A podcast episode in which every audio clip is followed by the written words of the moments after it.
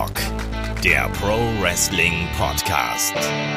Ja, hallo und herzlich willkommen zu Headlock, dem Pro Wrestling Podcast, Ausgabe 319. Heute mit der Review zu NXT Takeover in Your House. Es geht zurück in die 90er. Und ja, wenn man in die 90er zurückgeht, da braucht man ein paar entsprechend alte Gesellen hier am Mikrofon. Mein Name ist Olaf Bleich, ich bin euer Host. Und bei mir der nicht minder alte, aber auch immer noch sehr frische Alexander Flöter. Wunderschönen guten Tag, Alex. Na, ich möchte das mal gerade rücken. So alt wie du, Olaf, bin ich natürlich noch nicht. Ja, also das können wir jetzt hier so nicht stehen lassen. Nee, aber wir sind natürlich äh, aus einer Zeit oder einer Generation, in der wir in ihr Haus noch miterlebt haben, so es denn zu sehen war. Das muss man ja auch sagen, aber hat man ja nicht im Free TV zumindest nicht alles gesehen. Es, ich kann mich aber an zum Beispiel Canadian Stampede erinnern. Äh, eine Veranstaltung, die mir sehr in äh, ja, Erinnerung geblieben ist, irgendwie von damals. Äh, oder auch natürlich Bad Blood oder Mind Games. Das sind so die Sachen, äh, die ich mit in ihr Haus verbunden habe. Und als diese Ankündigung kam, Olaf, weiß ich nicht, wie es dir ging. Ich habe gedacht, ja geil. ich musste auf jeden Fall auch erstmal ein bisschen schmunzeln, weil In Your House, das hat ja so ein gewisses Flair auch, sowohl was die Deko angeht, was die Präsentation angeht. Aber In Your House, das waren ja auch zum Anfang ja nicht die großen Pay-per-Views. Es waren ja irgendwie so ne, zwei Stunden, die ja nicht an die Classic Four oder Five rangereicht sind. Äh, das hat sich ja später dann geändert und daraus wurden ja dann auch die die ja heutigen monatlichen Pay-per-Views, wenn man es so will, äh, auch wenn es keine Pay-per-Views mehr sind im eigentlichen Sinne. Aber äh, In Your House war ja so der Vorbote davon. Und das waren so Specials, die halt monatlich liefen, immer wenn kein große Pay-per-View anstand. Und ähm, ja, wie gesagt, ich habe es in Deutschland schon gesagt, hat man es nicht gesehen oder zumindest nicht flächendeckend im Free TV. Und ähm, ja, deswegen habe ich natürlich auch einige Sachen nachgeholt. Gerade jetzt, als diese Playlist veröffentlicht wurde, äh, Olaf, habe ich die Zeit genutzt, die Corona-Zeit, und habe mir Oha. noch mal ein paar in ihr Haus angeschaut. Also so äh, paar Bart Gun Matches oder so kann ich mir noch angucken, aber dann wird's schwierig. Ne? Ja, es ist auch 25-jähriger Geburtstag, deswegen hat man das natürlich auch hier aus der Mottenkiste hervorgekramt. Hast du dir auch das erste In Your House angeschaut? Ich, ich meine ja, und ich kann mich auch erinnern, das gab doch mal diese Silbervision-DVDs, äh, wo man dann immer gleich zwei genau. auf einmal released hat. Da habe ich auch schon ein paar Sachen nachgeholt. Ähm, aber sind wir ehrlich, also gerade die Anfangszeit, so die ersten in ihr Hausveranstaltungen, waren jetzt auch nicht so, dass man die gesehen haben musste. Ähm, es wurde besser dann nach hinten aus. Ja, das stimmt. Also beim ersten In Your House war es unter anderem bei der Main Event ähm, Diesel gegen äh, Psycho Sid natürlich und wir hatten ein fantastisches King of the Ring Qualifying Match zwischen Mabel und Adam Bomb und das war natürlich der Anfang des großen Runs von King Mabel. Wer möchte ihn vergessen? Ich. Ja, heu heute noch eine Fehlentscheidung. Wenn Adam Bomb dabei ist, kann das nicht sein. Mabel gewann doch dann auch das King of the Ring, wenn ich das genau. noch richtig in Erinnerung habe. Äh, das, äh, ja, war natürlich vorboten. Also wie gesagt, der Stellenwert von In Your House war damals nicht der allerhöchste. Sagen wir es so. Es waren keine Weeklies, äh, es war bestimmt ein Stück Tacken drüber, aber es waren natürlich auch keine Pay-Per-Views, äh, die man unbedingt gesehen haben musste. Und, und dennoch, äh, In Your House ist so ein bisschen positiv im Gedächtnis geblieben, weil eben solche Sachen wie das allererste Hell in a Cell Match beispielsweise bei dem In Your House passiert sind. Und das sind schon so Sachen, die man damit verbindet. Auch der Auftritt der DX damals mit Live-Band und äh, solchen Geschichten, das war auch alles In Your House. Und äh, ja, das, deswegen verbindet man so ein bisschen, man glorifiziert das ja so ein bisschen ähm, aus der Vergangenheit. Und in ihr Haus habe ich immer positiv in Erinnerung gehalten, bis ich dann ein paar Sachen gesehen habe und dann ist mir aufgefallen, oh, ja, da waren ja doch ganz schön viele random Filler-Matches drin und ganz schön cheesy Stipulations teilweise auch. Also äh, ja, Big-Time-Feeling, uh, weiß ich nicht, war nicht immer da, kann man schon mal so sagen. Das stimmt, aber es gab auch gerade in der Anfangszeit schöne Matches. Also Shawn Michaels gegen Undertaker fällt mir da zum Beispiel ein. Es gab Buried Alive Matches und ich weiß nicht was alles. Aber das soll ja heute hier nicht das äh, Thema eigentlich sein. Also In Your House ist natürlich ein bisschen Thema, aber es ging ja hier vor allem um NXT Takeover In Your House und um all das, was damit zusammenhängt. Sechs Matches äh, standen auf der Card. Auch wieder hier, wir sind in Corona-Zeiten ähm, erneut in äh, dem Performance Center natürlich mit Plexiglaswänden und mit ganz vielen ja, Trainees, Wrestlern äh, aus dem NXT Performance Center, die das Publikum mimen, aber auch immer darauf achten, dass sie ja 1,50 Meter Abstand halten, außer wenn die Performer selbst zu nahe kommen und sich gegen die Plexiglasscheiben werfen oder durch die Plexiglasscheiben. Naja, kommen wir gleich drauf zu sprechen. Lass uns erstmal hier durchstarten, wirklich dann auch mit dem Event, weil ich habe gerade schon Todd Pettengill angesprochen. Der hat hier quasi auch das Intro gemacht und du hast gerade gesagt, wir haben so ein bisschen flauschige Gefühle, wenn wir irgendwie in Your House hören. Und ich muss sagen, ich mochte die Art und Weise auch, wie man hier das Intro aufgedröselt hat. Also mit Todd Pettengill, der einen da begrüßt, mit dieser alten Musik, diese dramatische Musik, die einfach in einem Dauerloop gelaufen ist irgendwo. Und ähm, dann auch Todd Pettengill natürlich auch mit dem Spruch, den ich gerade schon angesprochen habe hier. Ja, und äh, wir werden auch hier ein Haus verlosen oder äh, na, vielleicht auch nicht. Ne? Also, wie, wie hat dir das hier gefallen, dieser, dieser Einstieg dann äh, in den Event? Ja, ich war begeistert. Also die Match-Ankündigungsgrafiken, das war schon äh, sehr oldschoolig und das war äh, Welcome Back to the 90s. Und äh, gerade dieses Intro-Video und, und Todd Pettengill, der, ja auch schon bei einem kleinen YouTube-Clip zu sehen war davor, äh, das ist natürlich wirklich so die Zeit, die man damit verbindet und die ich vor allem damit verbinde. Und äh, gerade diese 90er Musik, die lief, du hast gesagt, geloopt. Meine Herren, das war schon sehr nah dran am Original, muss man sagen. Und äh, das ging ja noch weiter. Sogar dieser Titantron mit den Kästchen aus den 90er Jahren äh, war nachgebeamt, so möchte ich das sagen. Und auch diese Werbung äh, zwischen den Matches äh, hat man schön angelehnt an die Sachen, die man damals so äh, ja, gemacht hat. Schön geretrot, würde ich sagen. Auf jeden Fall. Ich mochte das auch und auch die ganze Deko, die da drumherum gewesen ist, dieser Häusereingang. Wir kommen gleich noch auf den Entrance von Johnny Gargano natürlich zu sprechen. Da hat man das irgendwo genutzt. Dieses ganze Flair war wirklich sehr, sehr dicht an den alten In Your House Events dran. Und das hat mir auch sehr gut gefallen und hat wirklich Spaß gemacht. Da hat man so ein bisschen das Gefühl gehabt, man wird ein bisschen abgeholt und man hat das auch konsequent durchgezogen. Und da muss ich auch mal sagen, das muss man dann auch so bringen. Ich finde, wenn man so ein, ähm, ja, so ein Motto für so ein äh, Event nutzt, dann muss man das auch durchziehen. Und wir haben in der letzten Zeit oft gesagt, Mensch, so individuelle Pay-per-view-Settings wären doch mal wieder schön. Und jetzt haben wir sowas und ich muss sagen, das hat WWE, NXT insgesamt sehr schön gemacht. Mir hat das echt gut gefallen. Es hat auf jeden Fall Atmosphäre erzeugt, oder? Ja, das Lustige daran ist ja, dass gerade in Your House äh, ja, Pay-per-Views oder ja, Veranstaltungen, die gelaufen sind früher, ja gerade zu Beginn eben keine eigenständigen Setups hatten, sondern es war ja immer dasselbe, es waren immer genau. diese Häuser da am Eingang.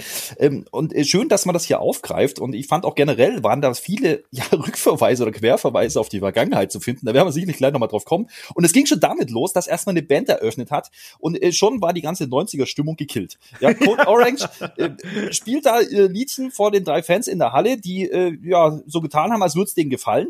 Und äh, ja, ich weiß es auch nicht, vielleicht haben sie es auch wegen den Plexiglasscheiben nicht so richtig gehört. Ich fand das jetzt ein bisschen unnötig, diese Cross-Promotion. Gehört aber halt zum Wrestling irgendwie auch dazu und das hat es ja auch gegeben bei In Your House. Deswegen auch da wieder ein Querverweis. Ist geschenkt die Nummer, äh, aber hat ein bisschen die 90er Retro-Nummer und Stimmung ein bisschen gekillt für mich.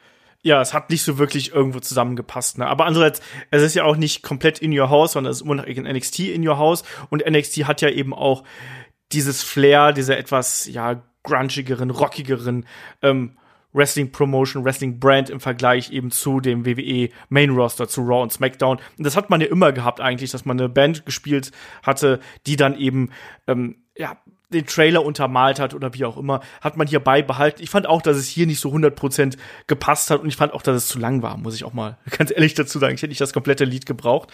Ja, aber äh, naja.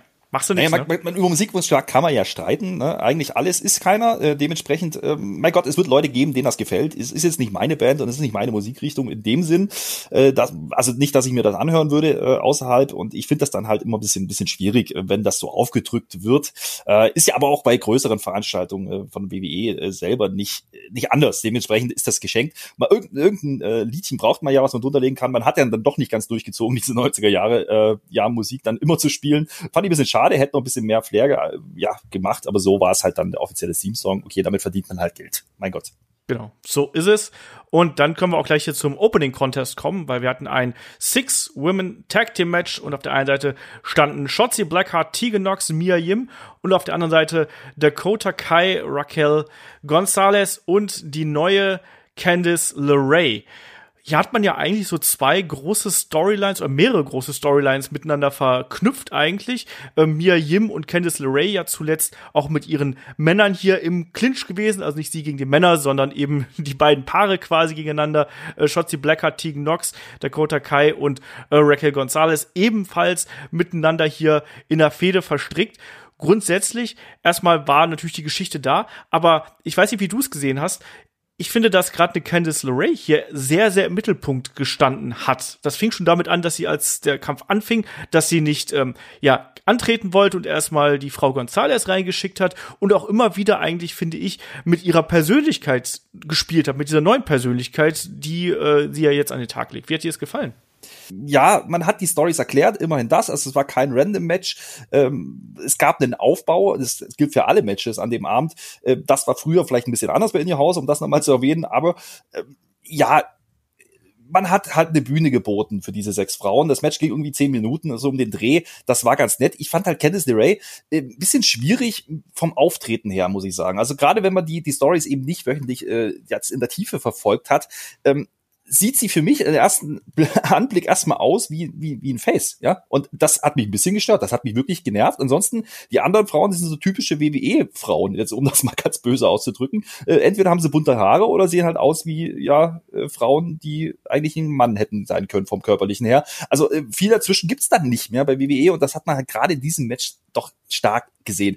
Du hast angesprochen, so diese typische Aufbau, diese klassische Heel-Aufbau, auch von äh, Kenneth LeRae, das war dann wieder sehr, sehr ja, schön umgesetzt, fand ich. Es gab dann auch diese, diese klassischen Nummern wie Referee ablenken, was einfach dazugehört, auch in der guten alten Zeit ja immer gern gemacht wurde. Und auch das ist mir so ein bisschen aufgefallen.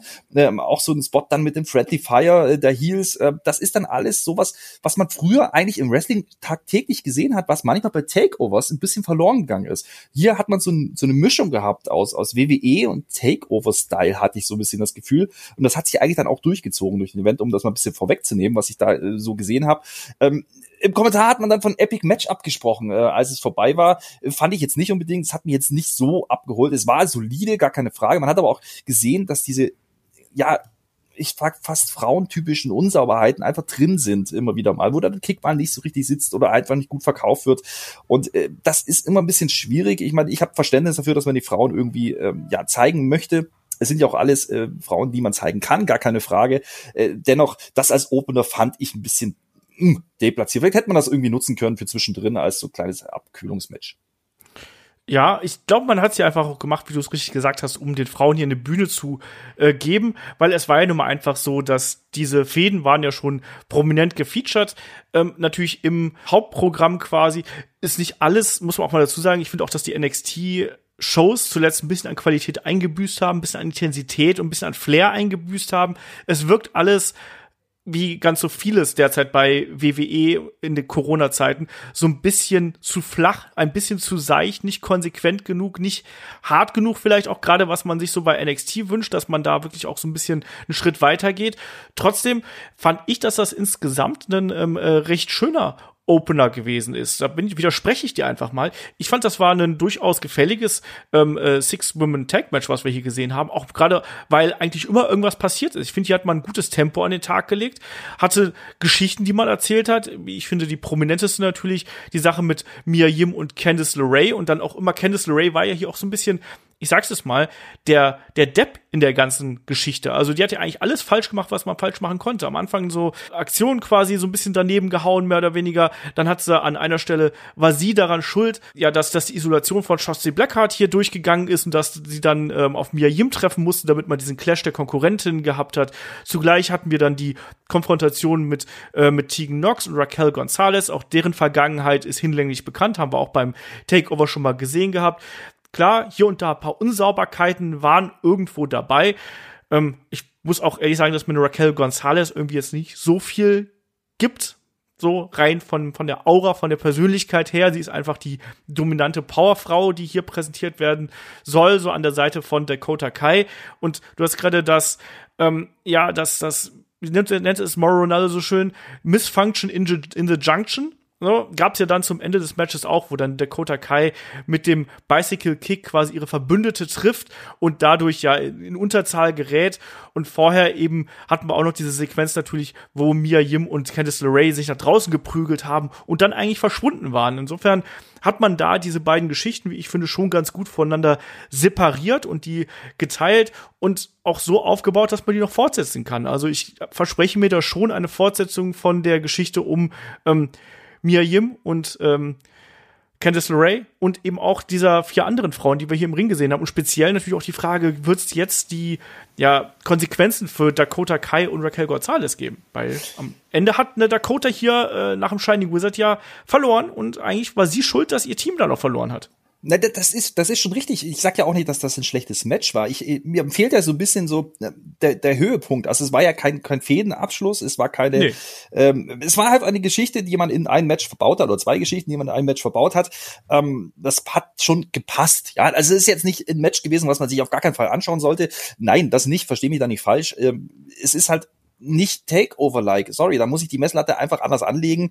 Ähm, und ich hätte mir erhofft, dass man da einfach mehr liefert. So und wenn ich dann sehe, dass beispielsweise die Fehde um äh, Thatcher und und äh, äh, sag schon Riddle Riddle äh, ja einfach keine Rolle mehr spielt bei diesem Pay-Per-View. Dann finde ich das ein bisschen schade, wenn dann so ein Match passiert. Nicht, dass das gänzlich falsch ist, sowas zu machen. Ähm, ich mir hat ja irgendwie die Auflösung gefehlt. Also das war ein Match, das war da, das war so ein typisches in ihr Haus Multiman-Match. So möchte ich es mal ausdrücken. Ähm, Matt Riddle ist ja mittlerweile bei SmackDown. Ich denke, deswegen hat man ihn hier nicht mehr erwähnt. Aber tatsächlich Klar, ja. hat mir natürlich hier einen äh, Tim Thatcher hat mir hier gefehlt. Ja, absolut. Also ich meine, äh, sind wir mal ehrlich, äh, sehr prominent gefeatured gewesen in den Wochen davor und er ist einfach nicht zu sehen. Also man hätte ja zumindest irgendwie äh, was einbauen können. Also wenn er schon kein Match hat, äh, dann irgendwie anders. Aber Gut, äh, man kann jetzt nicht Äpfel mit Birnen vergleichen. Ich meine, dass man die Frauen featuren will, äh, schließt ja nicht aus, dass man Headshot zeigt und andersrum. Dementsprechend, ähm, mein Gott, ja, es ist, ist ein Opener gewesen, den man sich anschauen kann, ähm, der jetzt aber vielleicht auch ein Vorbote war für das, was wir dann noch sehen sollten. Ähm, wenn man jetzt, wie gesagt, die, die Takeover-Messlatte anlegt, ähm, ja, war das eine solide 3 minus, so würde ich das ausdrücken.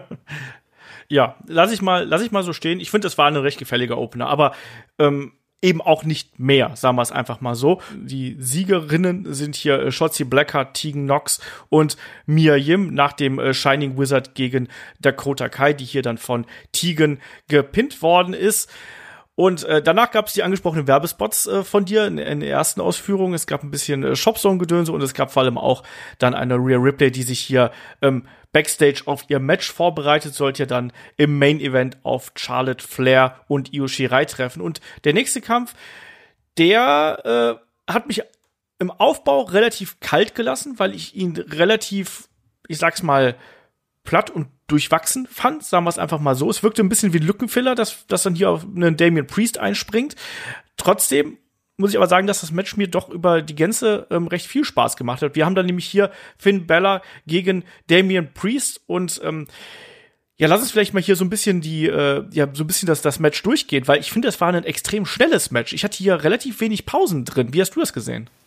Das war es definitiv. Ich fand es dann am Ende ein bisschen tacken lang, aber da können wir gleich drüber sprechen. Das fing ja auch direkt mit Intensität an. Ja? Also Bella muss äh, relativ früh, zum Beispiel gegen die Ringtreppe und äh, wird auf den Apron gepowerbombt, glaube ich, war es. Auf jeden Fall äh, geht er auf den Apron äh, und, und ist lidiert am Rücken. Das zieht sich ein bisschen durch und äh, Damien Priest ähm, wird hier sehr, sehr stark dargestellt. Das hat mich ein bisschen überrascht. Ähm, und er hat im Endeffekt eigentlich das Match zu, ich würde sagen, 80, 90 Prozent dominiert. Ja, und das ist eigentlich nicht das, was ich von äh, einem Namen wie Finn Bella erwartet hätte, dass man das so darstellt.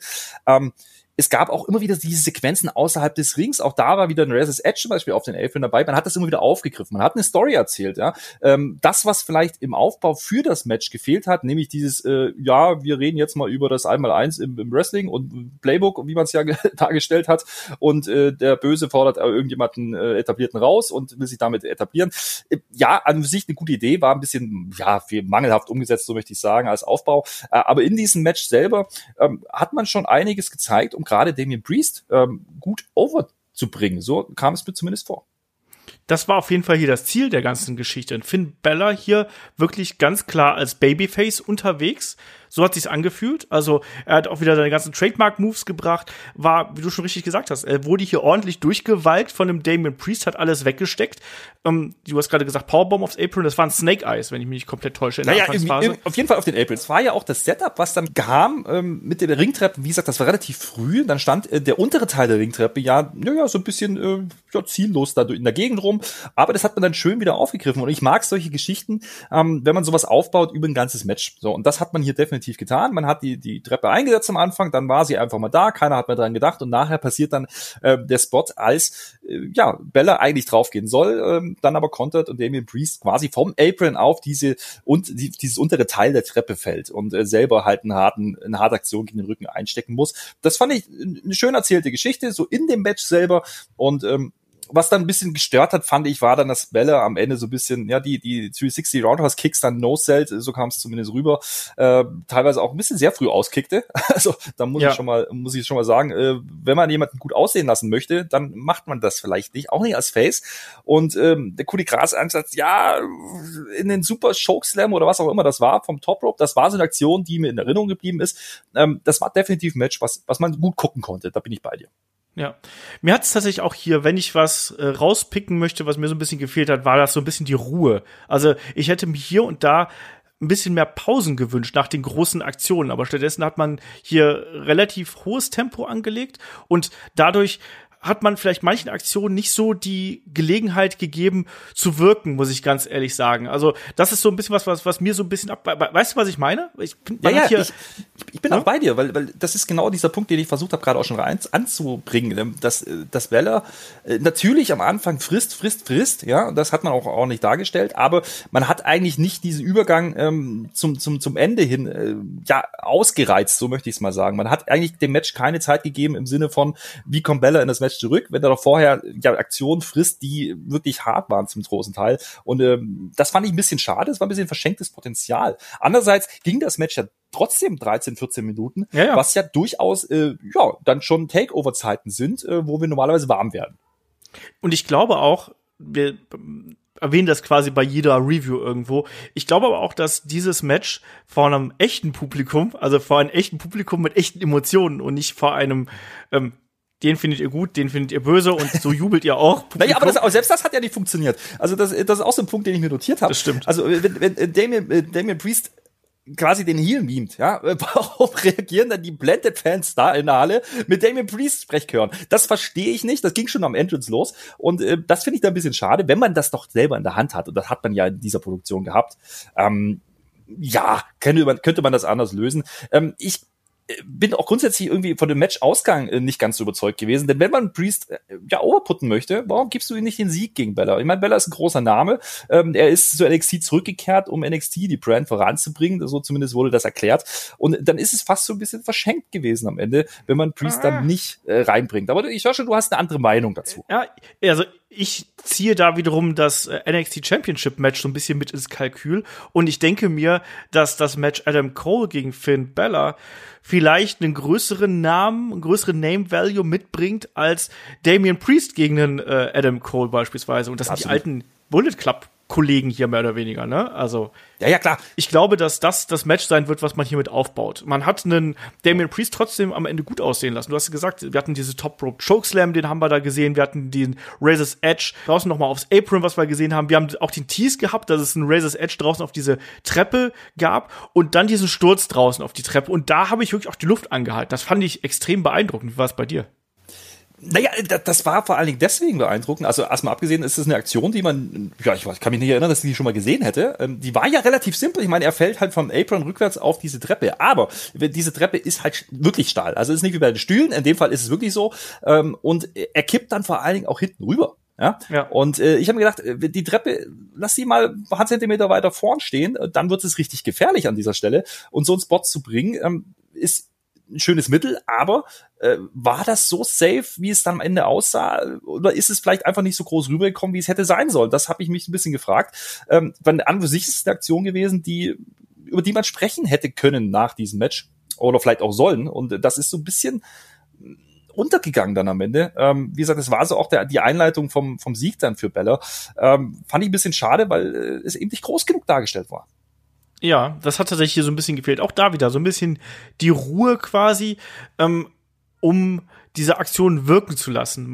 Priest hat sich danach wieder quasi in den Ring geschleppt und du hast richtig gesagt, Finn Bella setzte dann eigentlich schon wieder zur Finishing-Sequenz an, hat aber hier dann auch zweite Kugel de Grass gebraucht. Erstmal einen in den Nacken und danach dann eben noch einen auf den Brustkorb, den wir hier gesehen haben und dann war's das. Und äh, ich fand, das war ein unterhaltsames Match. Wenn es ein bisschen, wenn es ein bisschen ruhiger hier und da gewesen wäre, hätte das, glaube ich, für mich noch ein bisschen besser gewirkt, um diese großen Aktionen, weil hier waren viele, viele große Aktionen dabei, um die noch ein bisschen stärker wirken zu lassen. Aber das ist Meckern auf hohem Niveau, oder? Naja, ich, ich, ich habe noch einen Punkt, den, an den ich meckern okay. würde. Ähm, und zwar ist die Platzierung von dem Match. Ja, es war das zweite Match auf der Card. Und äh, wenn man jetzt noch ein bisschen vorgreift und wir sehen dann äh, Jumper gegen Killer, was relativ schnell ähm, nicht Killer Cross, Carrion Cross, Entschuldigung.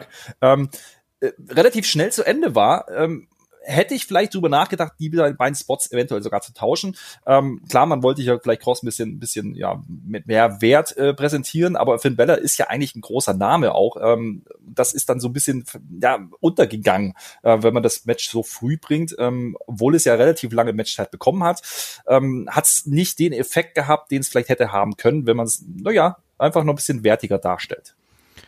Wie siehst du jetzt die Bedeutung dieses Matches für einen Damian Priest? Hat der dadurch an Bedeutung dazu gewonnen? Weil ich habe jetzt ganz oft gelesen, das ist die Breakout-Performance von Damian Priest hier gewesen.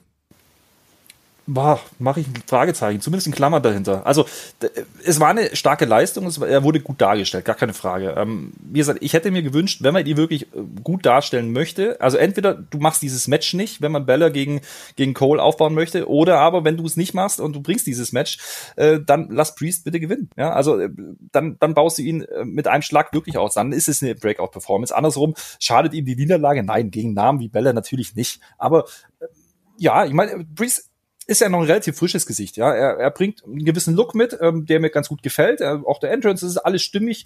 Ähm, mal, mal gucken, wo man damit hin will. Er wird sicherlich nicht in den Main Event gehen in der nächsten Zeit und dementsprechend ähm, war es dann okay. Ähm, wie gesagt, vielleicht ist Chance vertan. Ja, ich sehe aber auch in Damian Priest erstmal eher in Richtung äh, North American Championship und in Finn Bella sehe ich dann eben eher. Was ja wieder so klassisch 90er wäre, ne? Also wir Natürlich. haben, wir haben diese, diese, diesen Midcard-Title, äh, was früher der Intercontinental-Titel war, ähm, jetzt eben mit dem North American-Title und äh, diesen klassischen Aufbau oder darüber Leute aufzubauen, ähm, ist wünschenswert und das hat auch eine Zeit lang wirklich gefehlt bei WWE im Programm. Ähm, ja, warum denn nicht? Also kann ich äh, gut mit leben.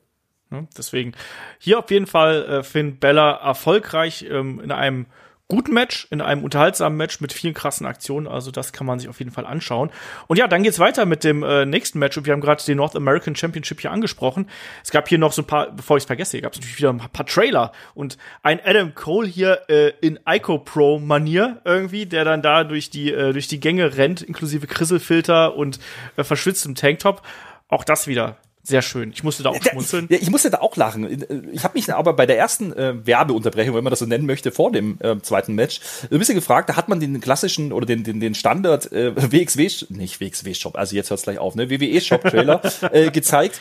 Und ähm, da hat man eben nicht diese, diese äh, ja, Retro-Variante gezeigt, was ich da ein bisschen komisch fand. Und später zeigt man sie. Also ich hätte mir gewünscht, man hätte das wirklich durchgezogen, hätte alle Promos in diesem Stil gezeigt, weil das ja. wäre schon irgendwie ähm, stimmiger gewesen. Andersrum, mein Gott, äh, hat jetzt wehgetan? Nein, natürlich nicht. Aber äh, ich fand, ich fand diese diese ja, Zwischensequenzen immer ganz nett. Äh, Gerade auch dieses äh, Sandwich-Eis. Also ich würde da zuschlagen. Ich weiß gar nicht, ob es das wirklich gibt. Das habe ich mich ehrlich gefragt. Ich habe aber auch nicht gegoogelt.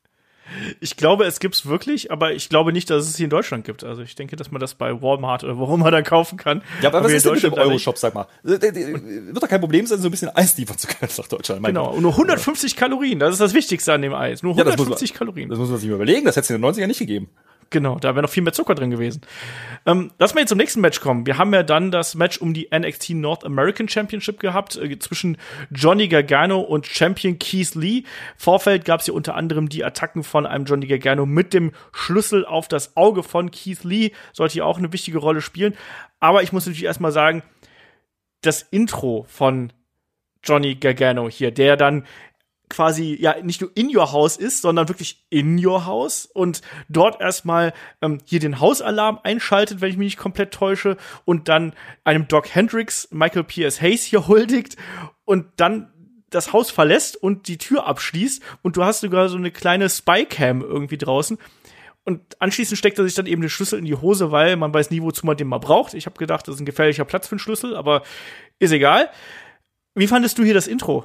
ich habe ich hab auch äh, ja gelacht, muss ich sagen. Also, also da wirklich durch die, also es lief ja dieser Spot, das muss man ein bisschen erklären, für die, die es nicht gesehen hat, lief dieser Spot, wo man quasi in seiner Wohnung oder auch immer gesehen hat und er geht durch diese Türe und kommt dann auf dem Entrance raus. Ja, geil. Ja, du hast schon diese Dogcam angesprochen. Ich glaube, die hat man da noch gar nicht gesehen, die kam dann später. Die kam später, aber, genau. Ähm, die Geschichte mit dem Schlüssel, die sollte ja noch eine Rolle spielen. Äh, da gab es dann nämlich noch eine Sequenz relativ früh dann auch im Match, äh, wo ich mir gedacht habe, ja Moment mal, äh, du hast doch gerade den Schlüssel in die Hose gesteckt und jetzt willst du zu dieser Türe wieder rausflüchten und äh, denkst nicht dran, dass du einen Schlüssel in der Hose hast. Äh, weiß ich jetzt nicht. Das sind so Sachen, äh, wo ich mir denke, ja, äh, Kleinigkeiten, aber mein Gott, der Engines an sich war ganz lustig gemacht und äh, das Match an sich äh, ging mit 20 Minuten auch ziemlich lang so im Nachhinein gesehen. Und du hast vorhin äh, kritisiert, dass äh, ja wenig Pausen drin waren. Das hatten wir bei diesem Match nur wirklich nicht. Nee, da hatten wir relativ viele Pausen und da hätte es auch keine 20 Minuten gebraucht, ehrlich gesagt. Also das war mir in sich auch ein bisschen zu, nicht träge unbedingt, aber vielleicht ein bisschen zu klischeehaft. Mir gefällt auch derzeit eine, die Darstellung von Johnny Gargano nicht, der eben hier so ein bisschen der wir sagen es immer so schön, der Chicken Shit Heel irgendwo ist. Am Anfang haben wir den Keith Lee, der äh, sehr dominant äh, ist und einen Johnny Gargano quasi nach Belieben dominiert, ihn sogar hier beim Cannonball abfängt und dann muss sich Johnny immer wieder nur mit den ja fiesen Taktiken irgendwie behelfen und da haben wir dann eben auch den den den Punkt, den du gerade angesprochen hast, wo Johnny Gargano dann flüchten will durch die Tür, seinen Schlüssel nicht findet und dann haben wir diese Perspektive durch die Überwachungskamera, wo wir dann eben den guten Keith Lee wie einen wütenden Grizzlybären angestapft kommen sehen und der dann ja ein Johnny Gargano vor der Tür quasi platt macht hier mit ein paar äh, Double Chops, wie sich das gehört.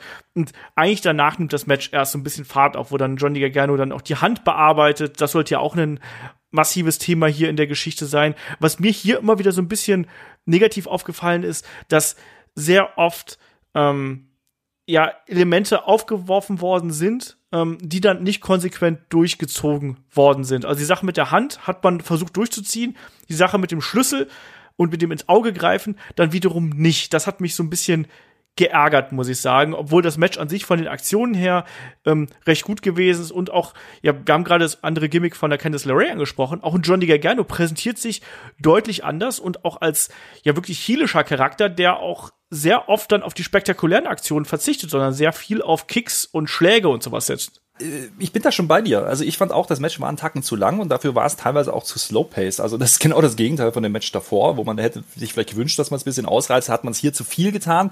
Äh, also ich habe mir notiert, dass mir unter anderem aufgefallen ist, dass Keith Lee Black Lives Matter auf der oder äh, ja sowas eine Botschaft auf der Hose hatte. Das stimmt. Und äh, an der Stelle habe ich mich dann gefragt, äh, wenn ich über sowas nachdenke, hat mich das Match wohl verloren, ja. Und äh, es war halt dieses typische äh, der bewegliche Brocken Keith Lee gegen den schmierigen Lappen Gargano äh, Aufbauding. Das ist auch alles in Ordnung. Äh, grundsätzlich im Wrestling. Ähm, okay, gut, äh, aber so wirklich abgeholt haben sie mich erst wieder, als dann der Topi von Keith Lee nach draußen, äh, ja, dagegen, daneben ging und TDT ähm, endete. Und dann kam die Plexiglasscheiben wieder ins Spiel, die mich übrigens die ganze Zeit schon abgelenkt haben. Äh, dieses Flackern von den Lichtern da drauf. Ich meine, das ist natürlich einfach eine visuelle äh, Geschichte, das geht vielleicht nicht anders, aber äh, das hat mich genervt. Ich sagte, das hat mich wirklich genervt. Aber hier kam dann dieser Spot als, äh, ja, dann äh, der Pounce gegen diese Plexiglasscheibe, über diese Plexiglasscheibe von Gargano passierte und äh, dann der Kommentar von Mauranello war ganz plump, now we have a brawl. Ja, und das fand ich interessant, weil du hast gerade gesagt, die, diese Stories sind nicht durchgehend erzählt worden. Auch das ist in meinen Augen nicht durchgehend erzählt worden, denn äh, es gab da diese Aktion, äh, dass Gargano, es war ja immer ein Titelmatch, den Countout unterbricht danach, was ja sinnvoll ist, weil er ja Champion werden möchte. Habe ich verstanden. So, dann kommt aber diese Sequenz, ähm, dass, dass die beiden sich außerhalb quasi der, der, der Plexiglas-Scheiben bewegen und äh, der Referee, den interessiert es auf einmal gar nicht mehr, äh, irgendwie einen Countout zu zählen. Und, und ja, Kuvades Champions Advantage, habe ich mir gedacht und notiert. Dementsprechend äh, weiß ich nicht, äh, da gab es so ein paar unrunde Geschichten, fand ich. Wie gesagt, du hast den Schlüssel angesprochen, du hast ähm, diese Geschichte mit, drin gehabt. Das war alles ja, von den Ansätzen her gar nicht schlecht und das Match war nicht schlecht, aber das war dann wieder zu lang und zu unausgereift dafür, dass man, was, was man hätte kriegen können an der Stelle. Genau, ich glaube, das ist auch das, was wir nochmal betonen müssen. Das war jetzt kein Katastrophenmatch oder sonst irgendwas, aber vielleicht hat man hier auch ein bisschen zu viel gewollt und ähm, das dann nicht konsequent genug durchgezogen. Mich hat es beispielsweise auch dann gestört, dass wir sehr schnell ähm, ja, Candice und, und äh, Mia Yim dann auch zum Ende hier äh, plötzlich gehabt haben. Ne? Also wo dann eben ein, ein Johnny Gargano so fertig gewesen ist, Keith Lee ihn dann zum Ring getragen hat und wir dann hatten wir auf einmal Candice und Mia direkt hinten dran. Vielleicht haben die sich dann auch noch äh, die ganze Zeit gebrawlt vom ersten Match durch. Man weiß es nicht, deswegen nee, waren sie nicht sein, beieinander. Denn Mia Yim war umgezogen. Ja, ich habe da äh, drauf geachtet. Äh, sie war hat Zeit gehabt, sie umzuziehen. Also dementsprechend kann das nicht sein. Aber äh, ich habe auch davon nicht verstanden, warum die beiden da wieder rauskamen. Ich habe äh, Candice LeRae, na gut, als Begleitung, alles klar klar, äh, habe ich verstanden, äh, aber es hatte ja keinen Mehrwert für dieses Match. Also da ist ja nichts passiert, ja, äh, daraufhin, sondern mir Jim kam halt und äh, hat Ray wieder weggeschäumt. Also, puh, weiß ich jetzt auch nicht, ob es das gebraucht hätte. Es war noch so eine Story, die man angefangen hat und nicht konsequent zu Ende erzählt hat. Genau, und dann gab es eben auch die Attacke äh, mit dem Schlüssel hier von äh, Johnny Gargano, der dann auch noch mal den Schlüssel ins Auge hier gerammt hat, den Jumping DDT gezeigt hat. Und dann gab es den Two-Count und dann gab es noch mehr Kicks und es gab wieder den Flugcount und es gab noch mal den Kick an die äh, Seite des äh, Schädels von Keith Lee hier und es gab wieder den Two-Count. Und da war es mir dann irgendwie schon wieder ein bisschen zu viel und ich auch hier die Sache mit dem Auge sorry, das hätte man auch ein bisschen anders noch verkaufen können oder anders verkaufen müssen, damit das wirklich konsequent ist, weil, sind wir ehrlich, wenn dir jemand einen Schlüssel ins Auge steckt, wir haben jetzt schon über die Logik von Waffen irgendwo im Wrestling gesprochen, so ein bisschen hätte man dem auch treu bleiben können, vor allem wenn man es, ich muss jetzt leider die, ja, die Parallele hier ziehen, wenn wir da so ein bisschen rübergehen zu AEW, da haben wir so eine ganz ähnliche Storyline äh, vor gar nicht allzu langer Zeit gehabt. Und da trug ein Dean Ambrose über äh, Wochen sogar in anderen Promotions eine Augenklappe. Und hier negiert man das einfach, um dann am Ende natürlich einen Keith Lee, das muss man auch sagen, hier gut aussehen zu lassen, der dann irgendwann gesagt hat, ich habe jetzt die Schnauze voll, ich lasse mich auch nicht mehr davon stören, dass meine Finger hier verbogen worden sind, das hatten wir ja vorher auch sehr, sehr oft. Ähm, hat dann einfach den Chokeslam äh, ja angesetzt quasi in die Spirit Bomb und äh, dann gab's quasi die Spirit Bomb, es gab noch eine Power Bomb und dann gab's die Big Bang Catastrophe und das Ding war hier gelaufen. Keith Lee verteidigt seinen Titel in einem, ich würde mal sagen, guten, unterhaltsamen Match, aber wenn man drüber nachdenkt, auch nicht konsequent durchdachten Match. Oder wie würdest du das hier zusammenfassen in netten Worten? Ja, du hast das schon ganz gut umschrieben. Also ich glaube, äh, das, das, das äh, kann man dazu sagen. Ich glaube, es hätten ein paar Minuten weniger auch getan. Ähm, ich, ich, wie gesagt, diese unausgereiften Geschichten, die man ange, ja, angebrochen hat und dann, wie gesagt, nicht zu Ende führt, das bleibt mir schon im Kopf hängen. Äh, und was ich auch ein bisschen komisch fand, ist halt, wenn man vorher bei dem Match Bella gegen Priest die Treppe so prominent einsetzt, ja, warum äh, spielt man dann auf die Handgeschichte und ich klemme die Hand bei der Treppe ein äh, nochmal an, zieht sie aber dann nicht durch? Das ist so eine Sache, wo ich mir dann denke, äh, hat man vielleicht nicht äh, das ganze Skript der Show äh, bedacht, sondern hat halt dieses Match isoliert so ein bisschen, ähm, ja, laufen lassen und du hast, hast auch richtig gesagt, es war vielleicht auch ein bisschen zu viel, was man da gewollt hat. Ähm, und ich fand es, wie gesagt, einen Tacken zu lang. Einfach äh, Keith Lee, weiterhin Champion, alles gut. Ähm, keiner geht jetzt hier wirklich als Verlierer raus. Kageno als schmieriger Lappen, weiß ich noch nicht, ob ihm das gefällt auf, auf lange Sicht. Ja, ich muss auch sagen, dass mir Johnny Gargano hier noch nicht in seiner Rolle wirklich 100% gefällt. Ich habe noch nicht das Gefühl, dass er da 100% angekommen wäre. Also es ist mal so ganz subjektiv von außen. Also es ist alles okay und solide, aber ich spüre noch nicht diesen, diesen Funken, dass man sagt, Mensch, mhm. der fühlt sich jetzt als Bösewicht plötzlich total wohl da drin oder geht da total auf, sondern es fühlt sich eher so an, als ja. würde er so ein bisschen durch die Bewegung gehen. Naja, und vor allen Dingen, man darf ja nicht vergessen, er, er kommt ja auch aus, aus einer Zeit, wo er im Main Event stand und den, den Haupttitel gehalten hat. Äh, jetzt muss man ja fragen, äh, Freunde, weiß ich nicht, wie, erklärt ihr mir denn, dass er jetzt auf einmal um den Midcard-Title antritt äh, und das Match dann auch noch verliert? Also das, das ist halt gerade mit neuen Gimmick, äh, ist das Gimmick jetzt schon gescheitert? Äh, würde ich da mal ein Fragezeichen hintermachen hinter diese Frage, äh, die ich durchaus ernst meine. Ja, das werden sich, äh, werden die nächsten Wochen und Monate zeigen, um, wie weit hier ein Johnny Gargano auch als Heel funktionieren wird auf jeden Fall kein besonders erfolgreicher Auftakt, sagen wir es mal ganz vorsichtig, auch äh, wenn das Match an sich wrestlerisch absolut okay gewesen ist. Muss man ja eben auch nochmal sagen. Ja. So, ähm, dann machen wir weiter. Es gab äh, erstmal einen kleinen Ausblick noch auf die Ric Flair 24 Doku, The Final Farewell. Auch das wird äh, was sein, was ich mir noch anschauen muss, ehrlich gesagt. Habe ich noch nicht geschafft. Ähm, und dann haben wir nochmal Ice Cream Bars, diesmal mit äh, Shotzi und Tigen unter anderem. Ja, aber immer noch, immer noch nur 150 Kilo äh, Kalorien. Ja. Äh, nee, Kilokalorien. Ich war ach, du, gesund halt. Genau, fast ja. schon, fast schon wie ein Apfel. Ja, ja, also wenn man das isst, dann wird man so stark und äh, groß wie Hulk Hogan. Genau, mindestens. Ja, mindestens. Nächster Kampf, ähm, das Match um die ah, ja, komm, hör auf mit Kampf. Olaf, er muss, er muss ja sofort das Wort fallen. Äh, das, wir kommen jetzt zu dem üblichen Corona-Kurzfilm während eines Pay-Per-Views. Sind wir doch mal ehrlich, also was war das denn? Backlot Brawl. Allein diese Erklärung, ja, dass dieses Match stattfindet. Eigentlich sollte ja Velveteen Dream gar kein Titelmatch mehr bekommen. Jetzt ist es aber eine andere, ist ja kein richtiges Match, ist ja ein Backlot Brawl. Bäh, geschenkt. Okay. Äh, was ich aber dann schon sehe bei dieser Sequenz, als dieser Kurzfilm anfängt, ja, kommt ein Adam Cole mit einem fucking Monster Truck in die Szenerie gebraust und ich bin sofort bei WXW. Ich, äh, WXW, WCW, ich tu, also sorry, äh, WXW, so schlecht seid ihr nicht. Ne? Aber das waren wieder so Sachen, wo ich mir dachte, was habt ihr hier eigentlich vor? Wollt ihr hier irgendwie alles hops nehmen, was in der Vergangenheit passiert ist? Äh, das ist doch kein Zufall. Also die ganze Szenerie hat doch auch an diesen Parking Lot Brawl erinnert, der bei WCB mal stattgefunden hat und äh, bisschen kombiniert eben mit diesem äh, ja, Monster Truck Main Event, der es damals war, zwischen äh, Hulk Hogan und dem Giant. Und das war eine Hommage an diese Zeit, da bin ich mir ganz sicher. Ich glaube auch, dass ich da ein paar Spaß gemacht habe und den Hommagen ist ist das die, der Plural von Hommage? Ich sage jetzt einfach mal ja. Hommage äh, mit es. diesen Hommage ist es. Ähm, Ging es ja dann eigentlich auch weiter, wenn dann äh, der Velveteen Dream hier dem Lamborghini entsteigt und dann im Stile von Negan aus The Walking Dead hier gekleidet ist, inklusive dem Baseball-Bat, den er dann schwingt.